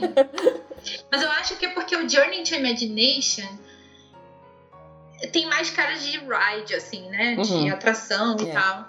E, e eu lembro que na minha memória do Epcot de 98, eu gostei dela. Ela é bonitinha. Mas aí Ela é bonitinha pra ir uma É. vez. Pra ir uma vez só. É, pra você conhecer e tal. E fora que Porque a você tem que conhecer música o fica... Figment, né, gente? E a música é tipo a música do It's a Small World, né? Ela fica pra sempre na cabeça, né? É. Até eternamente. né? é mais uma atração pra ir de fone de ouvido, viu? Se tem algumas atrações, você tem que escutar a sua música preferida nelas. senão- Mas eu acho que ela era mais legal antes da, da mudança dela do que Uhum. depois da renovação e tal. Mas enfim. Eu tenho um pouco de, de dor no coração pelo Figment, porque eu gosto dele, mas ele, ele não, não, não vai, né? Não, não desenvolve, Não. assim, ele não, não pegou, na verdade, né? É, na verdade, pegou só pra quem gosta do Epcot, É. né? Uhum. Porque quem gosta da Disney, mas não é muito ligado no Epcot, não, não- nem sabe quem Nem é Figment. sabe, exatamente.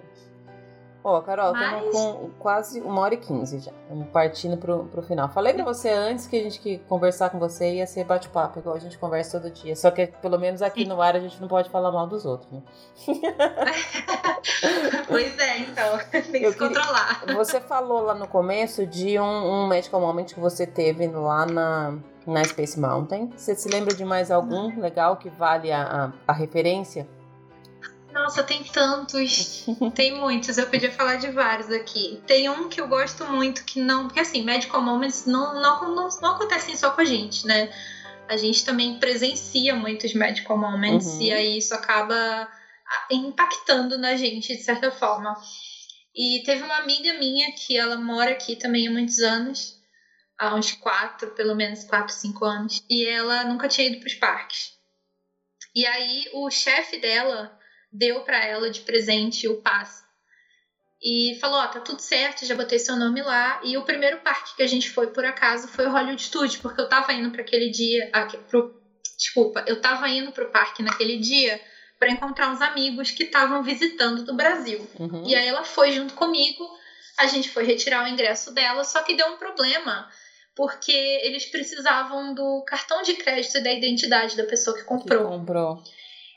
E aí foi uma situação muito chata pra ela, porque imagina você ter que ligar pro seu chefe e falar eu preciso da cópia do seu cartão dessa identidade. Não é uma coisa muito agradável de fazer. E aí ela ficou muito nervosa, começou a discutir com a moça, ai, mas é porque meu chefe, não sei o quê, porque já tá tudo aí, dando tudo, tudo que ela podia de dar de dado, e a mulher, não, mas tem que ter.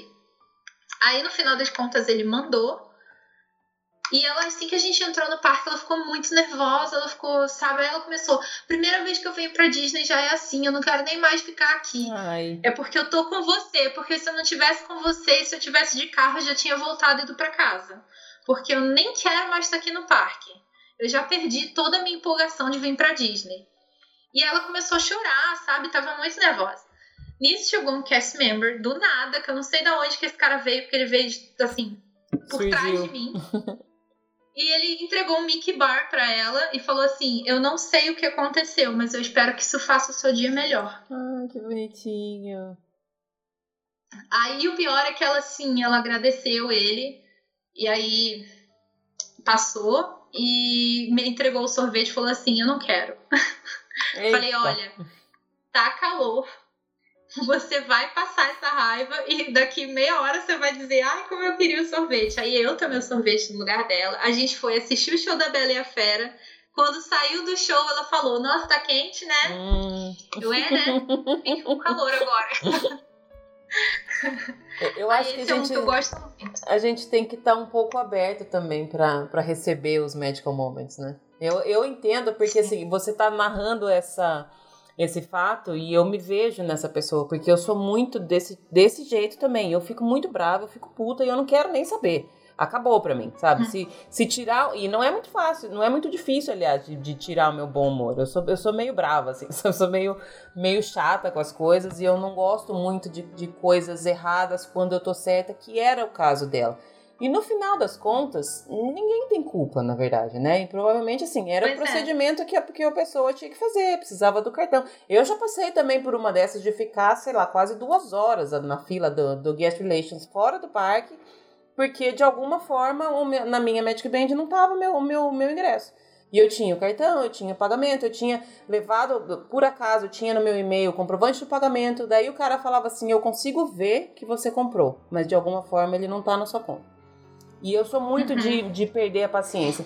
Mas eu acho que depois, depois que passa, você pensa e fala assim, putz, eu podia ter sido um pouquinho mais flexível ali, né? Podia ter a, a, aberto o coração nesse momento, né? É, eu tenho, eu tenho uma história com a Space Mountain que é uma história ruim, uma história com o contrário. Que foi um dia que a gente tava chovendo muito, eu sabia que ia chover. E eu fui porque o meu namorado só tem o passe que tem bloqueio. Uhum. Então ia ter bloqueio pro verão, ia ficar mais de um mês com bloqueio. Ele não ia poder ir. E ele queria ir pro Magic Kingdom naquele dia, que ia ser o último dia que ele ia poder ir antes do, do bloqueio. Uhum. E aí a gente viu que ia chover. Ia chover muito. Tava bem época de começar o verão, então aquela época bem de chuva. E a gente não tinha capa, não quis comprar capa. Eu falei, quer saber? A gente vai ficar encharcado mesmo. E é isso, tá? Então a gente já foi de chinelo, com roupa assim que dá para molhar, porque a gente sabia que ia ficar encharcado, era isso. Só que assim, os Fast Pass que ele pegou foi o último Fast Pass, era para as 8h20 na Space Mountain. Uhum. E como a gente sabe, a gente termina o, o último Fast Pass e você fica querendo, assim, fazer. Porque sempre que a gente vai, a gente pega os três um atrás do outro, né? Não precisa ser de horários separados, porque a gente vai só por aquelas duas horinhas, três horinhas do dia. Uhum. Então a gente sempre pega um atrás do outro. E aí, quando terminou o, o outro que a gente tinha, era mais sete, sete, dez por aí, eu falei, ah, vamos lá e vamos conversar com a cast member para ver se ela deixa a gente já entrar e já ir embora porque tá chovendo, uhum. estamos encharcados. E 8h20, esse é um péssimo horário para pegar Fast Pass, né? Porque assim, o show de fogos vai começar às 9. É. A gente vai sair daqui e vai estar tá naquele momento de multidão na frente do castelo, com chuva, sabe? Péssimo. Aí tá bom. E assim, geralmente não é uma regra, eles não têm que fazer isso, eles não são obrigados a fazer isso, e ao contrário, é mais, mais fácil eles não fazerem isso mas sempre que eu pedi para ir um outro horário de Fastpass, nunca tinham me negado. Não sei se é porque eu, geralmente eu vou quando tá mais tranquilo, mas nunca me negaram. Sempre uhum. que eu tenho assim, ah, eu tenho Fastpass para 3 horas da tarde, mas são 9 horas da manhã, eu queria poder ir logo para poder ir embora do parque. Eu falo assim mesmo, eu preciso ir embora do parque, eu queria poder ir logo. E eles deixam, sabe? Muitas vezes eles deixam. E aí, nesse dia, a mulher não deixou, a cast member não deixou falou: volta aqui 8h20. Só que assim, caindo chuva em cima de mim. Eu olhei para ela sem capa, sem nada, encharcada. Eu, por favor, eu só quero ir para casa. Aí ela só olhou para mim e falou: volta aqui 8h20. Tipo assim, problema é seu, I don't sabe? Care. Uhum. Nossa, isso me deixou assim tão chateada, tão chateada, porque assim, eu até entendo que não é uma regra, que ela não era obrigada a me deixar, realmente não era. Mas eu acho que você trabalha com uma situação, um, um mercado que exige que você tenha uma flexibilidade, uma sensibilidade, né, com as pessoas. E eu acho que mais e que a fila isso, não cheia. Talvez até o jeito que ela te falasse, se ela tivesse te explicado, falou assim, olha, eu não posso deixar você entrar agora, porque não sei o quê. Se ela tivesse conversado com você, ainda que a resposta fosse não, se ela tivesse falado de outra forma, talvez você não teria, tipo, te tinha estragado nesse dia, né? Exatamente, exatamente. E assim, eu fiquei com. E, e eu depois fiquei me sentindo muito arrependida porque eu fiquei com tanta raiva disso que o Bruno ainda falou para mim: ah, vamos ali no People Mover que você gosta, vamos ali no Carousel of Progress que você gosta. E eu sentei na chuva ali em frente à Space Mountain e eu fiquei, não vou eu vou esperar dar 8h20 para entrar na Space Mountain, porque eu tava com raiva, sabe? e aí eu falei, não vou. E aí ele ficou, aí ele ficou com bastante raiva de mim também, tipo, nossa, você precisa fazer isso. Eu, não, mas é porque por que, que ela não deixa a gente entrar? Eu fiquei, eu queria olhar a fila do Fast Pass para ver como é que tava. E não tinha ninguém na fila do Fast Pass. Uhum. Tava chovendo muito, sabe? Se ainda tivesse muita gente, eu entenderia. A fila do Fast Pass tá lotada e tal, mas não tinha ninguém. Ela sabe? Nossa, eu fiquei com muita raiva e depois eu fiquei, não tô acreditando que depois de 20 anos, tanto tempo que eu queria estar tá aqui, eu fiquei uma hora em frente a Space Mountain chateada com a é. cast member. Eu não acredito que eu perdi o meu tempo chateada com uma cast member na frente da minha atração favorita. Eu também. Eu fiquei muito eu fiquei chateada comigo mesmo por ter uhum. ficado chateada. É, é isso que eu, que eu tô falando, e... porque eu, eu também eu também talvez teria feito a mesma coisa, mas eu acho que eu tô, eu tô amolecendo, tô ficando mais velha, tô amolecendo. Porque na verdade o, o fato é, não vale a pena. A cast member, você ficou ah. ali bravo com a cast member o tempo inteiro, a cast member não tá nem sabendo se você ficou bravo com ela ou não, só fez mal para você aquilo. Pois a é. verdade é essa, né? Exatamente. E assim, nossa, eu eu fiquei. Mas acontece que são esses momentos, sabe? Quando a gente tem a, a oportunidade que eu tenho de poder ir pro parque sempre, de poder ir pro parque, às vezes são uma horinha, às vezes é uma horinha, às vezes eu vou pro parque, eu já contei até um Magical Moments que você colocou aqui, né? Que eu gravei no auge da, das bolhas, as bubbles e uhum. tal. E esse, esse dia foi o momento que eu entrei no Hollywood Studios para ir para a loja da Torre do Terror, comprar o DVD do filme da Torre do Terror pro irmãozinho do meu namorado que queria assistir, porque ele amou a Torre do Terror. Uhum. E aí ele saiu, quando ele soube que tinha um filme, ele queria porque queria. Eu fui comprar de presente. Então eu só ia fazer isso. Eu não ia pra atração, eu não ia ficar no parque. Eu ia 10 minutos comprar esse DVD e voltar. E nesse meio do caminho aconteceu isso. Uhum. Então é muito legal porque você acaba às vezes vendo várias coisinhas pequenas assim, sabe? Já aconteceu de eu entrar no Magic Kingdom, por exemplo, mostrar a minha ID, o meu passe, e aí era um senhor que tava lá no estacionamento, ele se abaixou e falou assim: "Você me faz um favor?" Bem sério assim. Ah, ok. Aí ele: "Você pode ter um medical day?" Você ah, faz isso bonitinho. pra mim? Aí você fica, ai, posso te abraçar? Né? Que essa vontade, né? eu achei tão, sabe? Nossa, eu não esperava que ele fosse fazer isso. E aí tem esse tipo de coisa. Eu lembro que no aniversário do Epcot, de 35 anos, eu cheguei lá às 7 horas da manhã, tinha acabado de sair do trabalho, 7 horas da manhã, trabalhava de madrugada nessa época. E tinha muita gente já, muito, tava lotado o parque já. E aí a segurança que tava mostrando para as pessoas, se você não tem bags é aqui, se uhum. você tem uhum. bags é aqui, e tava ligando as pessoas, ela tava com o microfone e ela tava dizendo: "Ah, pessoal, keep going", né? Que era pro pessoal continuar. Só que aí nesse keep going, ela começou a cantar a música do Procurando Nemo. Ah, que. Que agora eu me esqueci, Just Keep Swimming, né? Uhum. Ela, aí ela falava: Pessoal, keep going, just keep swimming, just keep swimming, just keep. Aí começou a cantar assim, dançava, sabe? Eu, gente, que demais, que sabe? Então, assim, é, é, são pequenas coisas que quando você vê faz, fazem toda a diferença. Faz toda a diferença. Faz, faz toda e a é diferença e, e, e, quanto mais aberto você tá para ver essas diferenças, melhor seu dia vai ficar, né? Eu acho que no final das contas. E acaba que são lições também pra é. gente, né? De uhum. vida, assim, de profissional também. Porque você vê. É, tem um, um, dois cast members que eu nunca vou esquecer. Nunca vi, não sei a cara deles, mas eu lembro o nome deles, que é Anthony e Anthony. Que eram os motoristas e aquele cast member que fala no tram. Sei.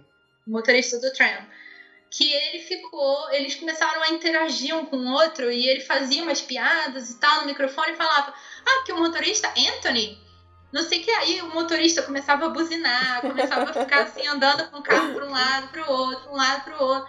E aí ele falou assim, gente, depois vão lá, deixem um comentário pra gente, um elogio, não uhum. sei o quê. Uhum. Vai ser muito fácil, olha, é Anthony e Anthony.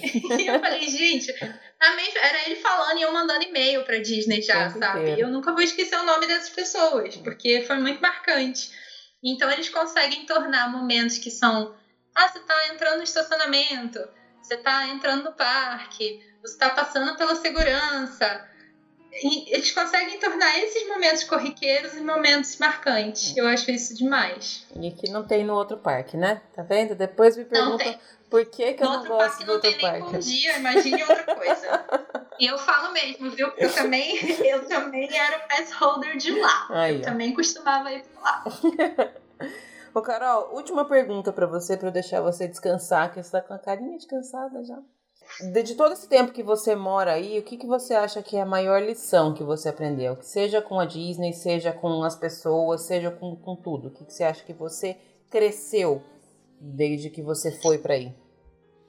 Nossa, tanta coisa, Lu, que se for começar, eu não termino hoje. A gente pode pegar seu vinho aí e dar um pouco pra mim ó, também. Você viu que tá acabando a minha taça que... aqui, eu já tô quase enchendo ela é. de novo. Esse é um papo, assim, pra você ter realmente num bar, ficar conversando a noite toda sobre isso. Eu aprendi muita coisa, né? Eu amadureci, eu aprendi a me virar sozinha aqui, coisa que eu não fazia no Brasil. Então, é um, uma coisa foi muito bom para mim. Antes de, eu você, aprendi... antes de você se mudar para aí, você morava com seus pais ainda? Morava com Eu já tinha morado sozinha. Tá. Eu morei um ano sozinha em Volta Redonda, mas ainda assim eu morei no Rio, então assim a minha família morava perto, sabe? Bem ou mal eu tive muita ajuda. Mas aí entra na questão. Aqui eu não conhecia ninguém e eu também tive muita ajuda. Uhum. Eu tive muita ajuda aqui. Já teve vezes de eu ser demitida e daí a pessoa que eu alugava quarto falou para mim que eu não precisava pagar aluguel até conseguir um emprego. Então assim, você vai, vai, vai indo, vai indo, pessoas vão te ajudando e você nem nem consegue você se surpreende, né, com as pessoas, para bem e para mal, é. eu falei no começo. Então, assim, eu acho que eu aprendi que tem muita gente boa e também tem muita gente ruim. Uhum. Que você realmente tem que confiar desconfiando das pessoas, mas eu tenho uma intuição muito boa para isso. Então, graças a Deus, isso nunca aconteceu comigo. Tá? Essa, muitas histórias eu já ouvi de outras pessoas, mas nunca comigo. Então, eu tenho muita sorte nessa vida de estar rodeada de gente boa. Eu acho que foi perceber que é tudo muito igual também no fim das contas, sabe? Porque eu lembro muito de um amigo do meu pai que morou na Alemanha. E aí eu tava perguntando para ele, nossa, mas os, os alemães devem ser muito diferentes, né? E ele falou assim: quantos beijinhos quando você vai cumprimentar alguém? Quantos beijinhos você dá aqui em Natal? Ah, dois.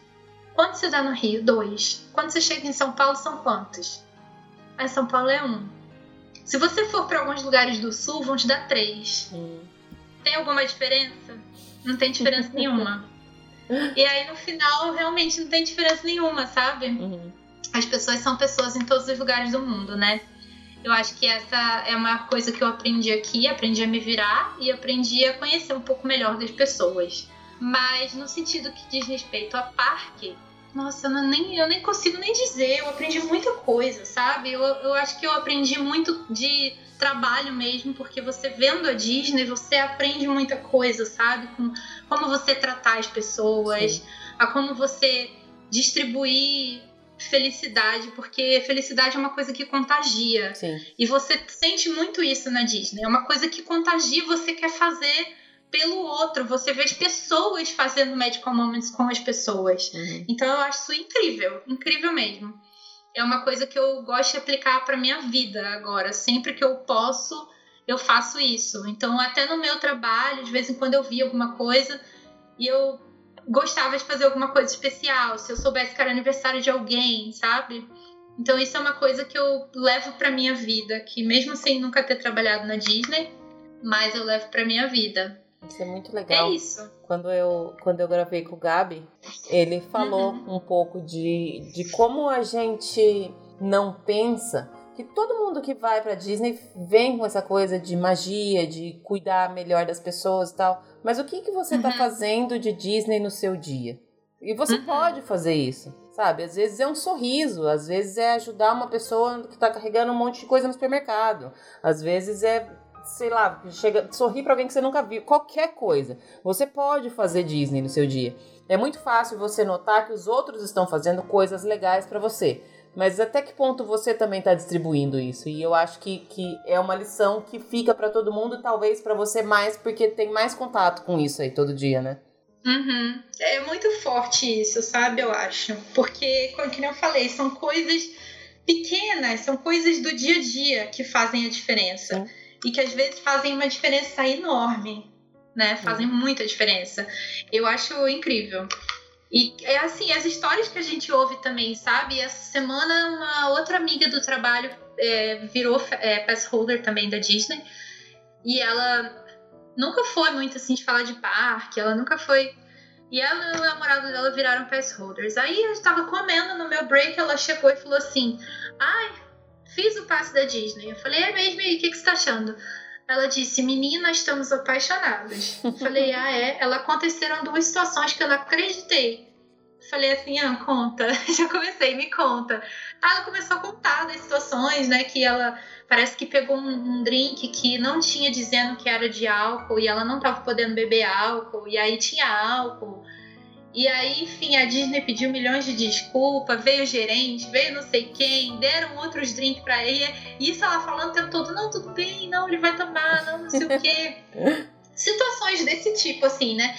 E ela falou, menina, isso nunca, nunca ouvi falar de acontecer isso. É. Falei, pois é, acontece. E aí você vai ouvindo as histórias também das pessoas que estão aqui. E aí acaba que você. É tudo, tudo contagia muito, né? É muito legal poder viver isso. Eu adorei falar com você, Carol. Desde a primeira vez que a gente falou, naquela vez que eu falei para você, cria seu podcast, eu já imaginei que a gente ia, a gente ia se falar mais vezes. Desde aquele começo, você falou de, de ter essa uma intuição muito boa. Eu acho que eu tenho. E eu não sei se eu tenho uma intuição boa ou se todas as pessoas que falam comigo são legais. Talvez, talvez eu seja tonta mesmo. Mas eu, pelo menos as pessoas que o, o, podcast me trouxe são sempre pessoas muito queridas e algumas se tornaram amigas como é como você. Que eu falo assim, pode vir aqui e, e, pode vir mesmo, que a porta da minha casa tá aberta.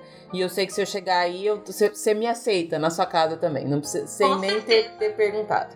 Então eu peço desculpa de novo pela demora. Tô até com vergonha de não ter gravado antes com, contigo aqui. Mas sei que você entende, ah, porque porque você sabe, você sabe da vida de podcaster. Tá fazendo sucesso, gente. Tá agora dando palestra.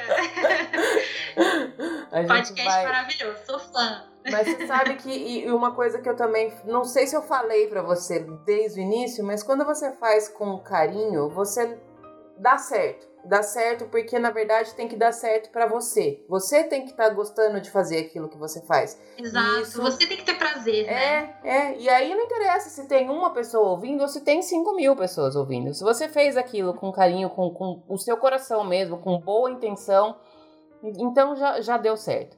E isso eu sei que eu faço e eu sei que você faz também. Então a gente tá junto nessa. Eu sou super grata por ter te encontrado. E hoje, esses dias eu falei uma coisa para uma, uma outra amiga de internet minha que serve para você também. É tipo, nunca te vi, sempre te amei, sabe? Aquela coisa que que não precisa, não precisa, não precisa estar tá aqui do lado. Então, enfim, obrigada pelo seu tempo, obrigada por todas as todas as mensagens que a gente troca que não tá nesse tempo aqui, mas que vai continuar e vamos vamos junto. Com certeza, Lu. Eu que agradeço mais uma vez e não só agradeço pelo convite aqui, mas agradeço por você me incentivar sempre, sempre, gente. Não só de tipo, vai e faz o podcast, mas dando todas as dicas. Se eu tenho alguma dúvida, ela me responde tudo. Sempre muito solícita. Então, muito obrigada mesmo por toda a sua disposição de ajudar, uhum. por todo o seu incentivo e por ser minha amiga Disney, né? Porque eu não tinha amigos Disney, gente. Ai, não tinha. Pronto. Entendeu? Eu não Foi. tinha, assim, tem o meu, meu, namorado, ele gosta de ir pros parques, mas ele não tem essa coisa Disney, assim, que a gente tem, sabe? Ele, nossa, ele não liga muito, ele acha legal e é isso. Então eu não tinha amigos, assim, para ficar realmente falando sobre isso. Foi uma coisa que o podcast também me trouxe, que começou lá falando com você, mandando uma mensagem. Então, Eita. obrigada. Para quem ainda não te conhece, onde te acha, Carol? Então, lá no meu podcast, né, o Expresso Orlando, que no Instagram Expresso Orlando pode e Expresso Orlando aí nos agregadores de podcast. Só procurar que tem dois episódios com a participação da Lu que estão muito legais. Inclusive, um deles é um dos mais ouvidos lá do podcast, que é sobre os diferenciais dos parques da Disney, que uhum. está bem legal, cheio de dicas.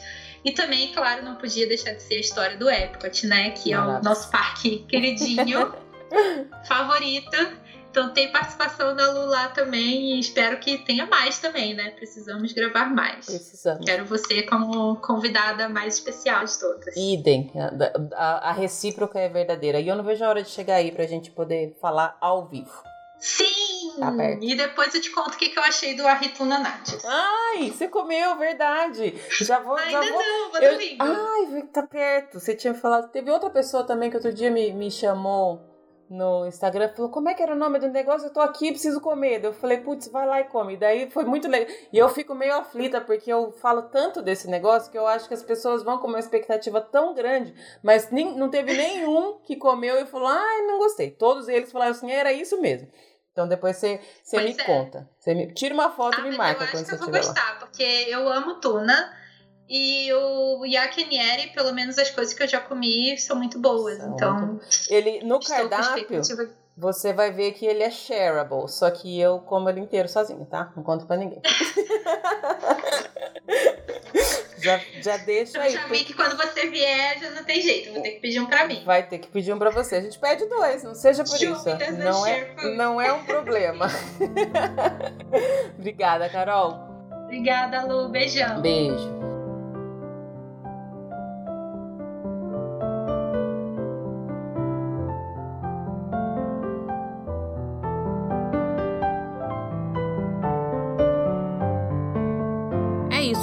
Chegamos ao fim do episódio de número 50 aqui do Disney BR Podcast.